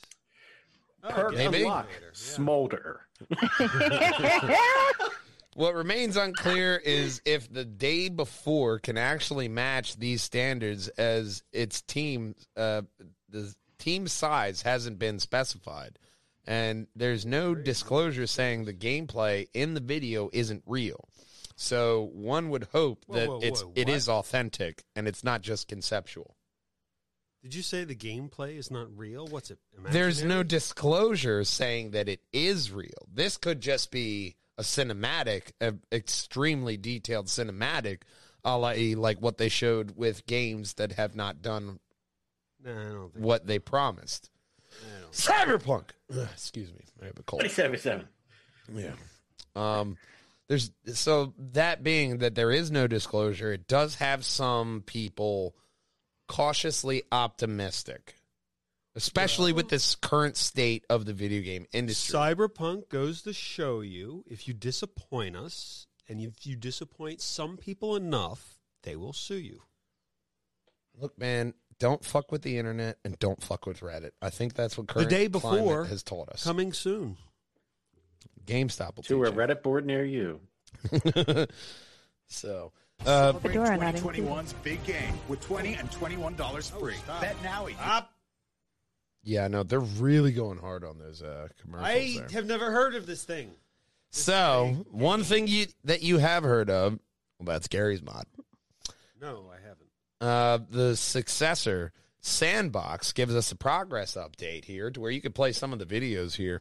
Uh, Sandbox or S Endbox is the heir apparent to Facepunch Studios, Garry's mod. The first started hearing, uh, we first started hearing about the game again last year, thanks to a meme, meme tweet from Garry Newman. But since then, it's gotten a proper website with the real What the development hell is updates. this? This is Sandbox. Did he? I'm just- still stuck did- on Mimi. Did, did he just do that? A Mimi tweet. he said a Yeah, Mimi. a Mimi tweet. Meme. A Mimi tweet. It says meme, but with a Y, a dash Y. So that's Mimi. Mimi. so we've got a proper website here with real development updates as the development update goes on quite in depth, explaining the progress on ragdolls, which was the first video he was showing, and various sandbox tools like wheels and thrusters, chat boxes, uh, pretty, uh, yeah, pretty water, breakables, and perhaps the most impressive, the sun. The sun. Oh yeah, This looks like a creepy no thank you from me. Garry's mod. You know, is, this reminds me of um, Little Big World. Yes, Yeah. exactly Yeah, right. cool. Garry's mod And was Kerbal. like uh, Attack on Titans, the anime, got a game because enough people in Garry's mod made it. They made a game around Attack on Titan, and enough people were playing it to show that a lot of people were doing this. Once again, this is where the modding community is really going to launch off once they get this new Garry's mod out there with these new physics and lighting sources and everything that we have now in normal gaming. Once we get Sandbox out there for what the fuck was that? Was the that was the sound was not turned off on that. Oh, That's the sound of an engine. Modder community, I would like to ask for many thick boy mods. there you go. This month, I've started working on an extensive time of day system, Newman says in an update. He goes on to detail the graphical, uh, geographical changes that light, uh, no, the graphical changes that the lighting system allows, not geographical changes. That lighting system. Damn. Is Was that outside? yeah, we Yeah. well, we live right down the road from Chester, so he goes on to detail the graphical Ah. changes that the lighting system allows, like matching shadows on both the player model and what's in the player's hand. There are a lot of great little videos in there from the ragdolls, how the ragdolls work to how things are affected by physics and breaking, like the shooting of the balloons. And this And- is someone's job. also emojis in chat. Okay. You can now have emojis in chat. That's huge. What are they? Yeah. So this is the biggest sandbox to come in the future. You can make whatever you want. I have seen Star Wars mods on Garry's mod. I have seen, you know, a bunch of different stuff that pop up on this thing to where it's fans who want to make something. This is your platform. This is what this is your mecca, you know? This is where you're going to go to get all of your next gen mods that everybody's going to be playing easily and accessibly. That's the big thing. This is making mods very accessible to where you don't have to download a file, add it into the game, hope that you added it into the right folder. This is Garry's mod, baby. You just hop in there, pick a server, and go and play. Another thing that you're going to want to play. So you're just telling people to play on your server. Yeah. Yeah, play hard on the server. Maybe we get a Pure Jangers and Wall Hanger server on Sandbox. I don't know. We'll have to see how it comes in the future. But we're always going to be looking at you know where we're going with this with this one. This Because is seriously, this it's is impressive. Nice water. It's really really great water. You I know mean, it could. I've seen better water. that's some high quality H two O nice water. Bobby Boucher will be very proud of that water. So, a lot of great things coming from Garry's mod. Like the next story, a lot of great things coming. And in mod form. So, Yay. original Castlevania game is recreated as a Doom style first person shooter. Yeah, t- talented developer and Doom connoisseur Batandy has released a mod that turns the original Castlevania into a first-person vampire bloodbath. Batandy's mod titled Castlevania: Simon's Destiny reinvents Konami's believe, uh, beloved franchise and gives a fan chan- uh, fans a chance to defeat Dracula from an entirely new perspective. Oh, I love it. He's gonna get sued out the ass, but I love it. Originally released in He's gonna 2017. know no end to hurt, but I love it. It's the it's great. Oh yeah. Originally released in 2017, Castlevania Simon's Destiny is a non-profit. There you go. Ah, that's the loophole. Doom fan game. That's the other one. Ah, That utilizes the popular GZDoom port. Banty cr- recreated every level from the original NES classic Castlevania and released it Freeware. released it as a standalone game. Players swap Doom's You could usual try to predict the future. predicting the future. Even Link was free. Even Link was freaked out by that app. He was like, "Oh, "I don't like the future. Get away." Um, Doom's usual assortment of ballistic weaponry for Simon Belmont's famous whip in order to defeat Dracula's army of the night. According to Banty, the game is a love letter to Konami's legendary franchise and is available to download for free of charge. But that's what I really like about this, man. You have a three, a first person 3D Castlevania. Like, With you an know, engine that you know, so you know how the mechanics work. yeah. And it's the levels you know. So if you're an original Simon's Quest Castlevania fan for free, what else are you doing with your life? You know? Despite the release, uh, releasing over 30 years later, Castlevania Simon's Destiny captures uh, all of the charm and danger of the original Castlevania.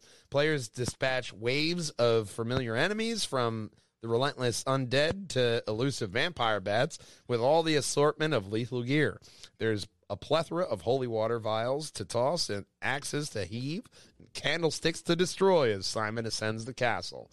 So for those that would like to check out this mod for free, hop over to Game Rant and in the article they have the link, which is B A T A N D Y dot I T C H dot I O backslash S I M O N S D E S T I N E. And you will get that mod full freeze. And 32 points in Scrabble.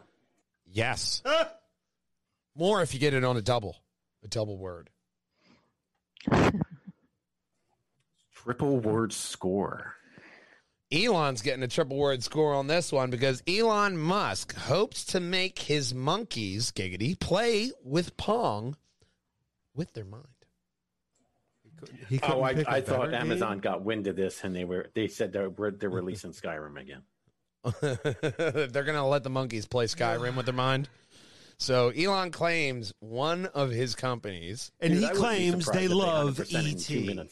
ET is the monkeys' favorite game. They love it. They can't get enough of it. Well, it's similar. Turns out they're they're just monkeys. pixelated graphically, it does kind of look more similar to the monkeys. So maybe they just see the, themselves in the main protagonist. That could be Um, possible. You might want to retract that statement because PETA will be involved if they're if they have to play ET. Peter Griffin? Peter. Not Peter. It's all right. Elon's Peter. got lawyers. I love that What's Family he Guy actually joke. doing?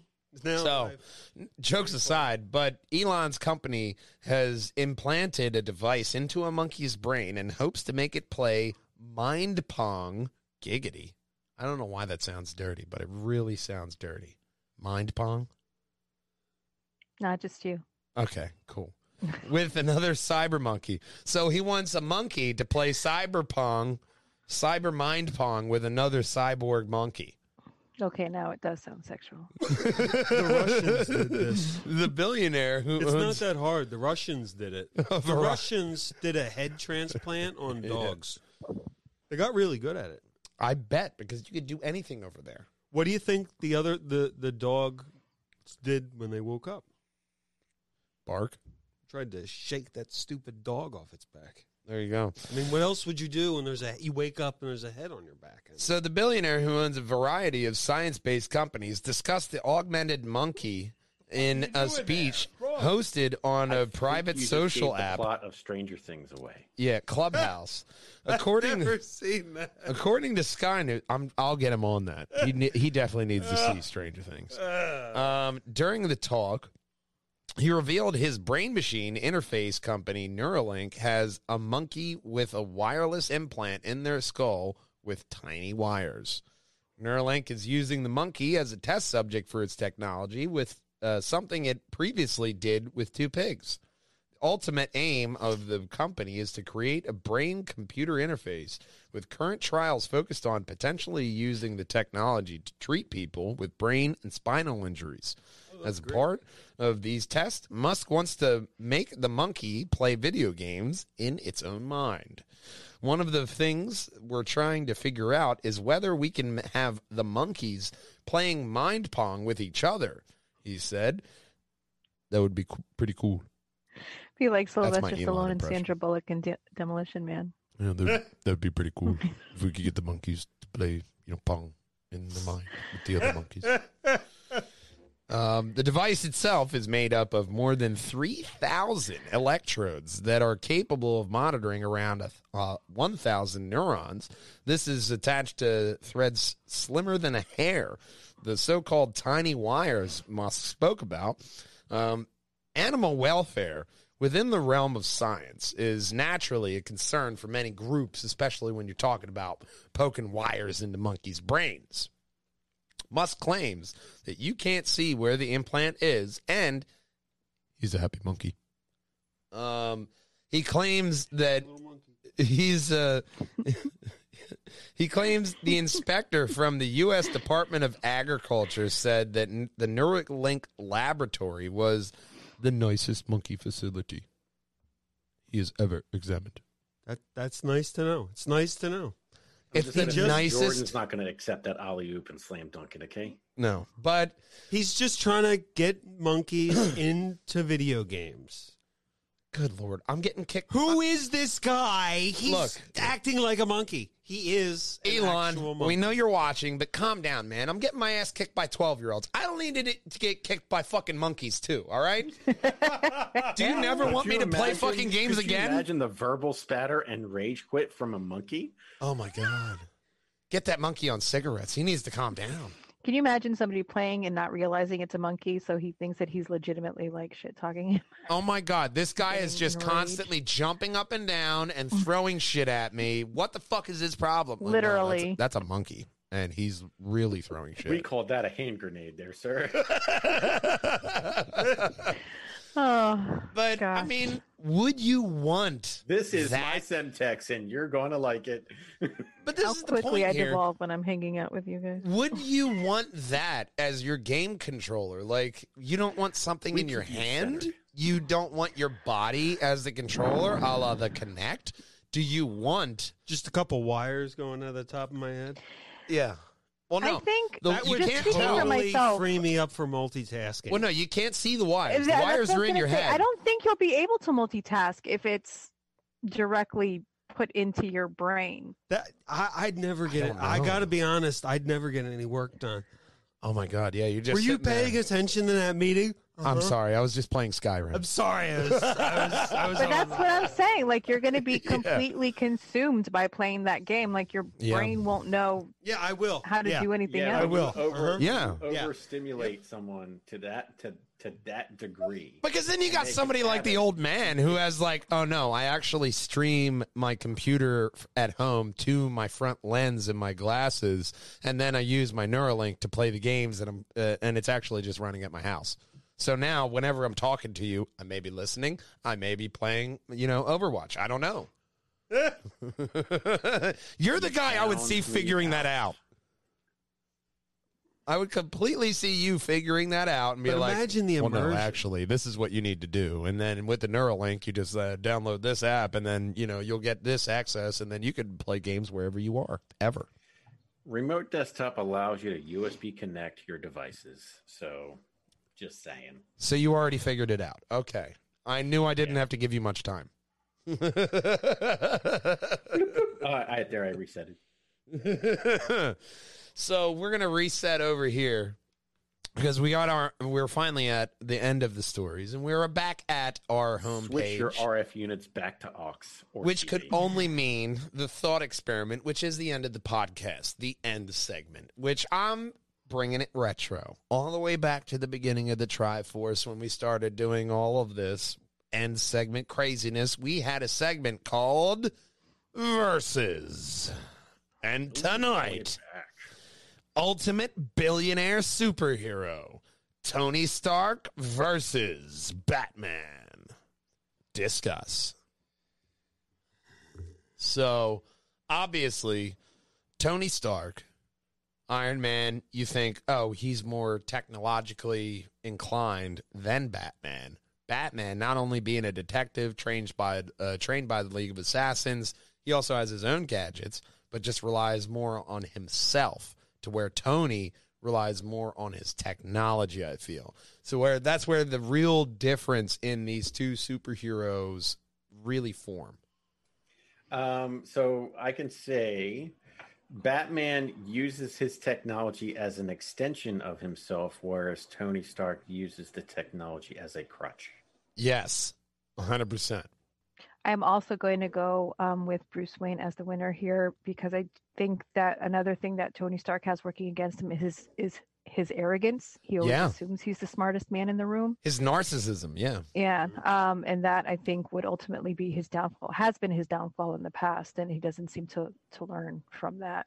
Well, yeah. Even Well, if you look time- at the, the only time when MCU he does learn is when he's when he realizes that, oh, I just made an ass of myself, and now I'm going to do. I done fucked up. Yep. Yeah. yeah. Um, so yeah, I do think that, and as someone who thinks that people say Batman will win against people he really has no business winning against, in this case, I will give it to him. No, I really, I'm, I'm siding along with Batman too because, not saying this is a bad point, but Tony was a little bit of an alcoholic, and by a little bit, I mean a lot. He's not really the incognito type. He isn't. He Yeah. made his he suit flies red and around- yellow.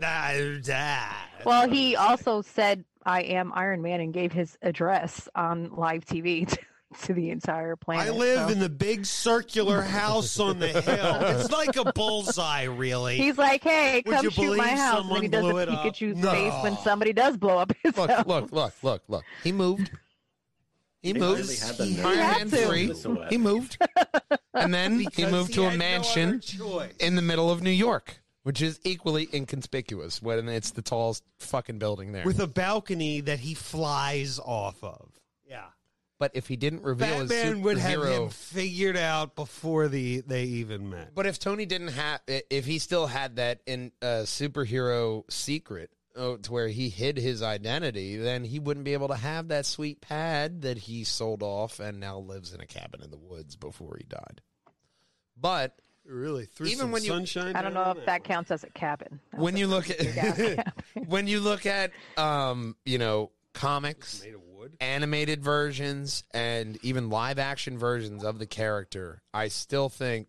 Hey, Mark Gervais is here. hey, That's what I Mark. think. Um, I still think that What's up, Mark? Broski. it would be a close battle, but I think that uh, even I Mark, felt someone had to say it. I'm sorry. yes, You all let Broski. yes, the Broskis are flying Bro- broski. because I think that while Batman doesn't have that armor, it's also because he feels he doesn't need it because he's a Billy Badass. Tony Stark needs that uh, false sense of security of the Iron Man yeah. armor. And Tony Stark wasn't trained by a literally, this is their name, the League of Assassins. Yeah, He was trained by no assassins. all fair. So I think All fair points. Batman would cut out his tongue, shove it up his ass, and then slit his throat. I really, uh, maybe not in that order, but If he really wanted to. Unless he yells Tony out can get on your nerves. All right, took- I feel like a- that's where it would go. It took a loss of biblical proportions for Tony to swallow his pride, and that Giggity. just tells you things. So Here's what Batman would really do. He'd do a hostile takeover of his company, and now you work for me. yeah. All right. Yeah, that's probably. I bought him. That's how how I beat him. I No, just bought your company. All right. That's that's. Yeah, that's fair enough. And you paid for it with stock options. Not future state Batman. Future state Batman's broke. So this would have to be in like current time Batman, to where he's still ha- he's still filthy, filthy rich, tons of money. Yeah, yeah. Yeah, but Tony Stark, you know, he he eventually dies. So I think Batman ultimately just has the one up on him. So I guess ultimately that's a a huge bombshell for this versus that. Not to mention girlfriend to girlfriend. Oh my god. Batman's girlfriends are so much better than Tony. I mean, look, Pepper's nice, but Catwoman, Talia al Ghul, come on, right there. Diana of Themyscira. Well, that's true too. He did hit that. Um, yeah, yeah, no. So uh, I really, I, I love the the thought of this, and I think that ultimately Batman would win. Mark says, "Is that uh, insider trading? Or I'm buying that for a dollar." I'll buy that for a dollar. So Batman ultimately wins because He's Well, Batman. he's Batman. Yeah, of course he's going to win versus. How did you Put think that this on Wall Street gonna win? Reddit and, and get that going on Robinhood. Batman is behind Batman. That's that's the ultimate message of this verses. But we also end off the podcast the same way, which is with the thank yous. We want to thank you, Mark Gervais, John Walsh, Margaret Greer, Rory Carroll, Teddy Schools for all likes and subs- and subscribes and supporting us. Um, we want you to hop on over here because next week we are going to have a very special, hopefully a very special video uh, ad segment that I'm going to be doing. Um, I'm going to debut it next week. Get it all together. now you have to do it. I do. Uh, I'm calling he myself committed. out. I'm putting. I'm putting it out there. all right? Congratulations, you played yourself. I did play myself, and now it's put up or shut up. There's going to be an ad segment and not my colorful ad sme- segment for Mark the Game of pumped. DD Exchange. Mark's pumped. I'm pumped too, and that's because we're going to have our first official commercial during the Try-Force podcast next week, and it's going to be the Game DVD Exchange. You're going to hear the words from Mark's own face hole. It's face hole. and it's going on Super Bowl ad. No. we put out an ad on Sunday. You're going to see the commercial. It is To gonna be really- really busy. the pressure. You'll see me on lug nuts, completely white as a ghost, because I haven't slept or ate or even had any nutrition. But that's what we got going on. We got a lot of great stuff but going he on, did edit it. and uh, we'll obviously be going uh, doing Mark some says shooting. his butthole will not be on the commercial. your face hole, not your butthole, your face hole. yeah, your butthole is when you were on Your the podcast. face last hole, time. sir, Your butthole- Your butthole, Your butthole is on this to see- podcast. Mm-hmm. yeah, your butthole goes on the podcast. Your face hole goes on the advertisement, sir. Correct, correct. That is the way of things. I have spoken. This is the way. this is the way. and of course, the way we always end it off is I'm Matthew Bugrell, the Mattman. In the Perjanger box, we have Katarina Thermascara, Wonder Cat. We have Still Christopher banned. Bristow, the old man. Earlier, we had Kelly Collins, our Iron Kelly. We always have our omnipotent presence that is our producer, Big Brother, Stephen Bucarell.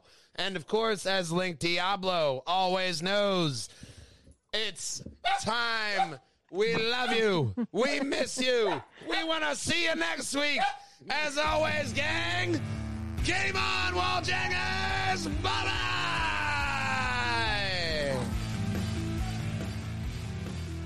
Oh, God. Oh God, we're Oh, no. end it. I can't tell. Oh, I, can't, I can't push the button. I can't tell. Oh, it's, no. it's just such a good time. I don't want to do All right, I'm, I'm ending. All right, we're done. End the program. Shoot the glass. We're doing it live. Play on my singers. That was a good segue. See, clearly it's just it's not just me having issues right now. I really cannot form words. I. Who can? This is gonna be. And Matt has a hard time Englishing and adulting at the same time. I'm going for a world Both record. of those at the same time are very complicated. Yes, and I'm I'm going for a world record. Almost like a world record of segues, like starting this show. hey, and you're love- not green anymore. Although as I lo- Woohoo! as I look at it, I do love the last comment that Mark says. It's dot dot dot. I'm still She is banned. banned. I saw that. I love Oh that. shit. I love that because you know if you walked into his store, he wouldn't say "Get out." He'd probably walk up and give you a I hug. would I would honestly I would like I would try to get there before it opened, but while he was in the store and just Yeah. stand at the glass and like, you know. You just look at him. With a sign that says, "Find my band." no, I would probably knock on the window and be like, "Do you have any PS5s?" Broski. hey, broski, you got any PS5s? Scratching my neck. oh God, she would say, Broski. "You got any PS5s?" He'd go back and hide behind the counter. When's your next trip down Maryland? Um, usually I go down for spring break with the kids um, for a couple of days and then do something on the way back. So the, you're saying there's a chance. yeah. So you're saying It really depends on the state of the world because, Yes. like, what I would Yeah. do is I would go down to Maryland and spend half of spring break down there with my parents, and and but then on the way back I would either do like Six Flags and and there was a time we went to um drug running. Sesame Place. How far are Right. you guys from Sesame Place? Right, Uh, not we're not about drug an hour running. away. They're so similar so, like, in so Yeah. many ways. there's a there's a mall right there that we went and did some stuff there too and then there was the time that we went to legoland which is also in pennsylvania philadelphia right is it in philly You go to Oh, a I lot don't of know. I fun don't think places. it's in a mall but it's a lego thing Oh, uh, yeah. I mean, Yeah. There's Oh, there's stores. a Lego no it was store. like an interactive lego museum or lego play playland or something like Oh, that Okay. okay. Yeah. I'll have to look it That- up. that they had to buy like at that. passport passes to get into and you had to choose a time and Yeah, I went to I went to those in Boston, actually. okay um so there was one in, in pennsylvania that i went to with my sister i think it was in philadelphia right You need a passport to go to Boston? for No, the it's a- Lego it's a- It's a Lego It's a passport. crazy place. Lego passport. Oh. Wow. But you That's know what I'm Not a talking about, real- right? So I don't Yes, I have to call the State Department. do you have to have like two forms of identification to get that passport into Legoland? Hello, Like, State No. Department. I'd like to go to Legoland. Weisenheimer. Another one of these why is. Legoland more, uh, you know, controlled uh, with their immigration than like Narnia, Fillory, like any other imaginary land? They just let whoever the fuck they want in the door. Legoland, It was in they're uh, no, Plymouth no, no, Meeting, no. Pennsylvania, the Legoland Oh, yeah. Discovery Center. Oh, Yes, okay. that's uh, right outside of Conshohocken. Yeah. Okay, so that's where we were. So, you know, it just depends on what the state of the, the country is at that point God, with the pandemic crackle. and what's open and and what have you. Oh, I really do want to try to do something because this is my last opportunity with my son. Um, today, he told the recruiter that he is he's good to go and For joining the Navy. which bridge? Uh, Navy? Okay. Where? Joining the Navy. Oh, he'll Okay. be fine. He's in the Navy. Yeah. I am, you know, Unless I, he's gonna I have become a nothing against him SEAL, joining the then military. I think it's great. It's a hard great at opportunity war, for him. But as Pay for school. um, Yeah. as the mother of a an openly gay son, it makes me a little nervous because I know that not everybody in the military has a great mentality. Yeah, but but you're not going to, like, world in Tell general. him to You're not learn to jujitsu, or- and he'll be fine. Oh yeah. well, learn he, I told That- him I didn't care if he chose between Navy and Air Force to please just not Army or Marines. Yeah, I was Um, about to say you're not going to like Army or Marines. You're going to like no, Air I, Force, I said Navy. Air Force so or Navy. I said please. I feel that's Army a or little bit more so. of an accepting environment. You know, I uh, agree. I agree. That was that was my thing. For not to say that you know people in the I know army someone and the in high school that was still Marines in the won't Air be like Force. I won't call him a friend. He was more of a jackass. okay, but yeah, But no, he's still that's there, yeah. being a jackass.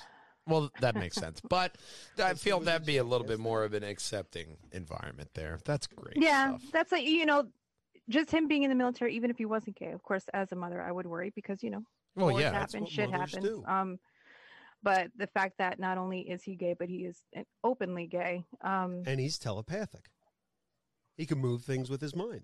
makes right? that's nervous, too. telekinesis. Oh, that's Telepathic. He could read minds. Oh, I get So them that it does make me nervous, but it's what he wants to do, and I fully support him in whatever he wants to do. And we I'm don't proud him, superpower but shame Does around he have here, a sir. Does he have a plan? I just of, don't like, know is he what just they gonna are. do the, the the training and the tour, and then put his time, and then Well, Okay. his Is he getting a signing bonus? transition to like a you know a college or like his long-term goal is to um, get a degree in um, psychology and Okay. work as a therapist with enlisted lot of money for or that. veterans. um, Okay. especially with P- focus on PTSD and also Yeah. LGBTQ issues within Oh, within the military. the government will pay for ev- all. Right, and that's Oh, one of the draws for him to go there. But this is something that going in, he's looking to make a full on career out of. But Yeah. honestly, it it all really just depends on how these first four years go. Yeah. Um, ex of mine, her brother went up. Uh, it was a Navy school. I think it was up by you. I think it was in like Rhode Island or Massachusetts or something like that. Massachusetts. Yes, he went up there for the equivalent of like redshirting because he played Navy football, and then Right. he went down to Annapolis and everything. I got to see a couple games and everything. That was Yeah, fucking because awesome. he's going to be 17 when he graduates. His father and I have to sign off on it, and Mhm. then he would be going up to Massachusetts for um, boot camp. basic It's training. fucking cold up there. I remember uh, Jake. He was he was telling us one time it was snowing up there. They're literally your that campus is like right by the waterfront, so you get all the weather. And it was just bitterly cold. He fucking hated it there. but- nasty place. Yeah, the recruiter was so. We were like, yeah, we can get him up there in two weeks. I'm like, he's got to finish high school, buddy. Let him, they're- they're- Just sign let the him papers, Mom. graduate. Just sign the They're papers, mom. We'll get him up there. anybody signed Oh in. yeah, they are. They Yeah. are. Especially, and he took like the I mini get a as, like the 10-person pre bonus. ASVAB that they take when they Yeah. need the cr- recruiter, and he only got one wrong on the whole test. So Awesome. Yeah, he's gonna Um, be for for a good while. Yeah, I, and, and, you know, even if he just does the four years, um, Yeah. he still qualifies for the GI Bill, and, Yep. and he'll still be well taken care of. And and that again is Mhm. part of the reason why he wants to go that route. Yeah. Uh, but at the same go. time, it scares the shit out of I, me. I Understandably. commend- I, you know, I highly commend him because that you know, a lot of people his age don't even have like It's a path he'll decided. Yeah. that point, so You know, Hundred percent. I think you know, he, there's a he was to you as base well. in Kansas. he surprised me because before his junior year if you asked him what he wanted to be or what you know what his future goals were it the answer changed with every time you questioned him like he was all over the place. And i think once he settled on um, i'm glad that he went to this high school it's a career academy so there's like four strands and then you do the all four strands for freshman year and then you choose the strand that you want and then you stick with that strand for the next three years. So once he did all four and he chose human services which was you know um, therapy uh, social work you know that kind of stuff yeah, it really seemed to like yeah and then of course he you know we have we're a military family um so he's seen you know the after effects of being in Mhm. the military and also the after effects of being in the military while being lgbtq um Yeah.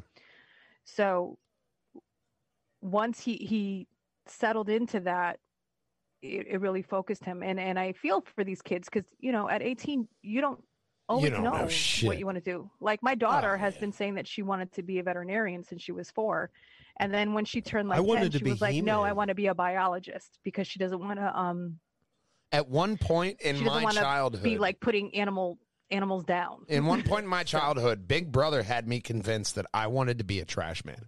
Yeah. He was like, "Dude, you make so much money. hey there's no much shame money. in that that's a good thing. you good make so job. much money. You hmm. ride Yeah. around on the I back also- of a truck." I'm like, "Yeah, At the same I'm point, being in a trash time, man." He wanted to be a Ghostbuster, an Yep. astronaut, an actor, Baseball player. baseball, Baseball player. everything, A baseball. My mom, player. I played, you know, little league ball, and my she mom was had all in. And an ongoing bet.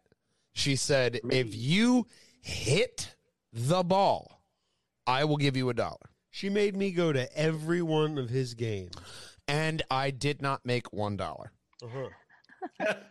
Every No, time I made it on base, um, I was walked.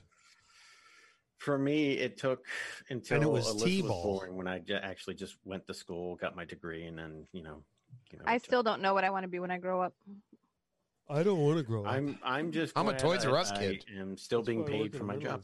me too me too Yeah, I've, I've Um, my for daughter realized she likes the science of animals more than she likes the the, the I, The I don't think she animals? doesn't like animals. She likes anim- she likes animals. She actually wants to she already wants to apprentice at the zoo, but she has to be um, 16 before she can do that. Should So she's encourage her she to be a likes marine biologist because then she can go snorkeling. We've talked about her being marine biology because that's what her uncle went to school for, but he never finished. So I thought that Mm. was interesting that she went the biology route. But once she realized that as a veterinarian, a vast majority of your job is putting animals down. Oh yeah. Yeah. she Oh was yeah. like, she's You- like, I can't. become a She's like, I don't want to do kill that. Like, I don't want to do where- that. Submarine is looking up. I think uh, your It's looking up now. Okay. Your son choosing the path will give him a definitely unique perspective to kind of facilitate the needs and assistance. Oh others. yeah, absolutely. Absolutely. And also, like, this is an opportunity for him to see the world. Yeah. To travel, to meet people from all walks of life, and opportunities that he's not going to get if he decides to go to like a standard four year and do the same type of work. You know. And to see the world on someone else's dime too. Oh, yeah. Exactly. Exactly. My grandfather. like I said, my issues are, of course, war and just there are a lot of people that Yeah. still hate gay boys. So My know. grandfather was in World War II, and he was in the military. Got obviously got to travel around a lot. He saw Um, Paris, 1945. He, he- said it was not that great. Yeah, he wasn't impressed. Mostly falling down. There Yeah, he- wasn't a Euro lot Disney there. wasn't there yet. He wasn't Mostly impressed. open. yeah, you know what? That's probably what it Hey. was. Mostly open. They didn't have Disney, so he was just like, "Meh, no, I'll pass. no, I'm done." No roller coasters. I'm good. Yeah, Eh, it's kind of boring, really drab. You guys don't have flowers? Oh, they like, were what do all you guys do for incinerated. fun? Yeah, so you know, the- definitely a different climate for them then. Yeah, Katarina, I have one like one final question for you, so, like with with your son. So, Yeah. um, with when he when he came out and decided to like, you know, be openly gay about it, like, what's his stance on, um, like, the group as a whole versus just owning your own journey? Chris is looking for advice. He's waiting to come out gay to us. Okay. Um, well, with my son, I had known for a very long time, probably around he was five or six. And um, I knew that he was either going to be a very effeminate Mm. guy or he was going to be gay. And so when he came out to me, um, it was no surprise at all, but it was something where he I was like, Do you want anyone to know? And he's like, No. I'm like, okay. Well then as he got older, I've been working with prides and things for a long time. Um, and Mhm. so he said that he wanted to start coming. And I said, Okay, before we start doing this, you're gonna now have to make a decision as to how open or how quiet you want to be about this. Like Yeah. you don't there you don't need to make a big speech about it or anything. It, it's nobody's business, but you do have to understand that if you start going to prides, you're going to be making friends. They're going to be your friends on social media. They're going to start tagging Yeah. you in things, and you might get outed without, you know, meaning to. Yeah. So um, the conversation that we had at the time was that he wanted to tell a core group of people, and I, and one of the other points that I made at the time is like, there are people who might be hurt that they're finding out this way instead of hearing it from you. Correct. Yeah. Uh-huh. So I- I- Yeah. he his decision in at the time that he came out to me he asked me not to tell his father Okay. and um in that to be perfectly honest with you i did not follow that because i was afraid of how his father would react because there's like a sense of machismo uh, amongst latin men Mm. um Uh-huh. and so i said to him i said you know this is coming Th- this is going to come at some point and i said please do not disappoint me don't upset me with how you react to this Yeah. um okay. and so you know th- this was like three years before he he decided to come out so he called my mother which i was kind of concerned with how my parents would do it because they're you know off the borders from europe and Mhm. they're very catholic and you know that's a sin and that's all that but my my mother was like for me myself i always knew he always want to play with the girl toys and you know and then, and then like my son started like I told my son, let me tell my mother because if she was gonna say something problematic, I'd rather she say it to me like Yeah. in Portuguese or something, and and me be able to mediate that a little bit. I bit. knew I should have so got him. then- I knew I should have got him to that have it- Barbie. You told me not to get him that Barbie doll. I told you I should have got him that But Barbie. Is he my the mother talked so loud, it was almost as if I had her on speaker. It made no difference whatsoever. He could hear clearly what she said. But after she said that, we all laughed. And then my father came into the room um, where my mother was, and she said in Portuguese, she said, you know, Fernando é um pendoleiro, which is, you know, the Portuguese word for gay. And then my father goes, of course, all his friends are girls. and so, so then he proceeded to call Hector's parents, and he called Hector's. He called my sister, um, which is my only sibling, and and you know, then he called Hector's sister, Hector's brother, all very supportive. The last person that he told was his father. So when we got to the house, um, Hector's in the backyard my son went to the backyard. He told them, and and you know, he's like, "Dad, I'm gay." And then Hector, uh, I w- never had I appreciated him more than in that moment. He was like, "Hi, gay, I'm your dad." That's funny. I like that. And then- oh, that's great. And you know, and he was like, you know, I don't care, I love you, da, da. And then when my son came into the house, he was like crying, and I think like it didn't even dawn on him at that point how much he had been, you know, yeah. like pent up, it. like Yeah, repressing repressing, yeah. um, until he talked to the peop the core people, Yeah. and then like everybody was very supportive and very receptive, which I know not is not everybody's experience. Exactly. and, and that's the, that's the biggest takeaway that i that i try to express because i have family members on my wife's side family members on my side that are you know not openly gay and are o- also openly gay and i say it's not the main group. Like the group as a whole the ones that kind of like want to shove the message down your throat i have a like i have a, a a starch issue with because i don't like just because you identify as that doesn't mean that you're going to agree with everything or everything or everyone in that group and what they say. I will support the individual for their journey and the path that they're taking to get where they need to go and that's that's always That's been- why I ex- I really appreciate you for accepting that I identify myself as a Klingon. well, I I honestly Captain. I, I I think like my biggest thing with with anyone and and just me personally who you are is who you are and that's it. Like and, and that's and that it's no more or no less than that. My son being gay is one it's just a- 90th percent of what makes up his personality Yeah. Mhm. if that's the thing that people focus on why are you that obsessed with who my son has sex with like Well, that's that, telling to them. that's the question that i'm saying um Yeah. but uh, my also thing is like w- when i've had care conversations with people who have a, Yeah. who struggle with the fact that my son is gay Yeah. or that Honestly. the gay people exist is what exactly do you lose Do I have to pay for it? No. what exactly I do you, you lose by my Yeah. son being gay Yeah. like what what what exactly is taken from you personally I think with my son being gay nothing correct I think to end it there's off, we have human to beings remember. a tendency to have a, a value system within them, and then when that when that value system is when they feel that it's violated, they're only violating it because they're allowing it to violate within them. They're not they're not taking into account that how does the other person feel because if Mm. they're being that staunchly against it, it's just it's strange. Well, to end it off, I think we should quote. he's saying bye He's probably got. a Of course, really yes, I do. He's Um, past the pee. Yes, but you have to go potty I do. But I say we end this off with a line from one of my favorite doctors, Peter Capaldi. Hate don't be a my way, I gotta lasagna hate is always foolish. Love is always wise. Never Correct. fail and to be- also don't be lasagna always try to be nice, but never fail to be kind. And never i love that so never much. eat pears. correct What? That is the main goal I was going on, or the main meaning. Don't Never eat eat pears. pears. But I guess you know, reason why hate's we always have us- foolish and that's love the is reason always why we have our wise. mission statement here is, is like it's all Oh. love, everybody's included. Okay. Just have fun and then enjoy And eat pears. Enjoy the ride. That's All it. love, no pears. Oh no. I think we found a new. Mo- I think we found a new motto. All love, no new shirt. pears. Yeah. uh, the shop's uh, filling up quickly. Kelly has a lot of work to do. just like his bladder yes, it is filling up. All right, gang. Bye bye. all right good night Good Good night. night. But that's why we are here because we're here to support each other. We're here to help each other forget. I love each and every one of you.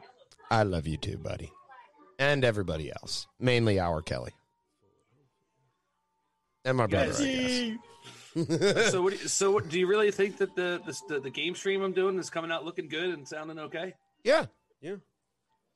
Yeah, it looks amazing. The only way you can improve that is just, you know, normal stuff, just as you go, just improving your rig, improving different stuff. But your overall flow and everything, it's really good. I found out today, and I hope you're not mad that um, I can't play PUBG with your account or, or using game uh, family share. Oh, that sucks. You so, you got to I- buy it. How much just is it wa- now? No, I just logged into yours and played it on yours. Oh, well, there you go. I'm not, I, I honestly, I don't play that game. I don't think you ever played it. It was like, do you want to do the tutorial? I'm like, I might not have actually. I have played one or two matches, but I didn't do the tutorial. Fuck that. I just went like- in it. you probably tried it and were like, eh, not for me. Yeah. No, I mm-hmm. played a couple. I, I actually got I got one first place, and I don't know how because I was completely lost and confused the He's a- entire time. You ever see those videos of these dudes that run around with no, like they're just naked, just in pants, Yeah. or just in like underwear, and like they're the last ones. You're like, what? That like, there's been a match where I was playing, and I'm shooting these guys, and I look around, and next thing you know, it's just one v one. That dude's run across the field with no guns, just naked. And I'm like, he did that on purpose. I should just let him hit me with a frying pan, just like because he lasted that long without. Well, you guns. also have to remember the memes that popped up about uh, PUBG to where it was like high quality and the guys hiding in the in the grass, and then there was like really low quality to where you could see the guy in the grass. You have that advantage now. Yeah, that's uh, what I'm. But I just found out that you can't do cross-platform with PUBG, PC, and, and console. Nope, not yet. That's that's a they shame. Said they don't. They said they don't want to do it because PC has the better advantage. Warzone Okay. said they don't give a shit. oh, they may not give a shit. Yeah. Um. Now So they see that money coming in. well, yeah. I mean, money, money rules everything around me. Cream, Ca- get the money. Cash. Even the money. Cash. Dollar, dollar bill, y'all. That's true. That's what the word is. Yeah. Thank It's you, like- Wyclef. Thank you. Yeah. No, that was not why. That was not Wyclef. That was that was Method Man. Fucking right. Wu Tang. Wu Tang. That's the only Killer it's like one bees, y'all. Two.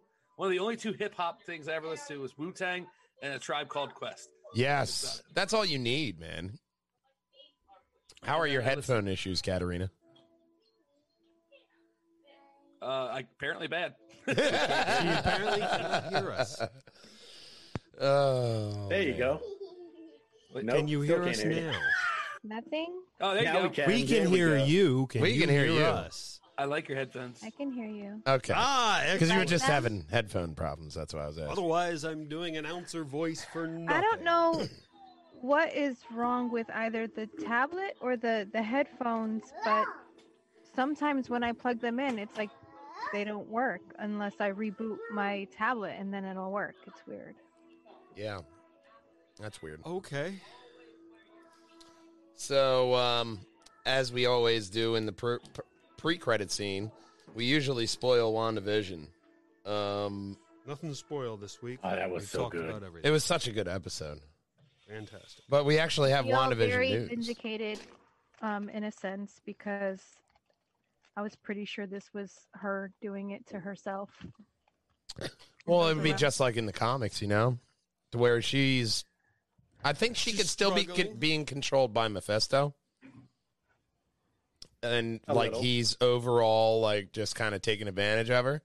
But you know, I mean, that o- overall that episode was great with fucking Yeah. Darcy, and mm-hmm. she's just like, "What? I'm invested," and she's just watching this sitcom as She's brilliant as she delight. is.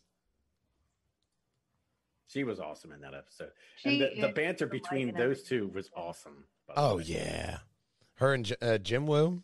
Yeah. Yeah. Jimmy Woo. It, it was great. I loved that episode. It was so fantastic that we got that behind the scenes. And Monica Rambeau, t- her tying her into the snap was Mhm. great. That just it. And that- we've all Ugh. talked we did. or touched on what it would be like to the like to be snapped back in Yeah. that second and and you know the panic and the pandemonium and it's nice even though we only just got to see that one snippet i hope that with wandavision and maybe some of the other shows they kind of flesh out what happens when five years later your husband comes walking in that door and you had moved on to a new relationship or Honey? new husband. Honey, this is Guillermo. Um, You're gonna he's love in the family now. I hope you're We open minded. any anything Now, one thing that is open minded, my buddy uh, at work, Joe Gilmore, he he opened this up to me to the name of the show, Wanda Vision, and he Right, said it's probably. He said, "What if it's not about it's not you know separating Wanda and the Vision. It's actually like television, Wanda Oh, Vision. yeah. So it, that, it like the sitcom feel to it. So that's the actual meaning. And I was like, that's a damn. I never thought of it like that. Well, they are TV shows. Exactly. Whoa, whoa, but I want to also in real like at the end of the first episode, you saw somebody with a remote in their hand changing the channel, Mhm. and that doesn't fit with what we saw in this episode. As any of those people, Well, ones that. Darcy laid With the that. Easter egg for that because she said it's we're getting we're seeing the delay. Somebody else is seeing this before us, and that I think is the person who's mainly influencing her. To where some people have also said that that may, maybe that's you know Hello. Hydra or somebody. here? Hey Charlie, Say hi. You gonna say hi? hi. the youngest wall janger.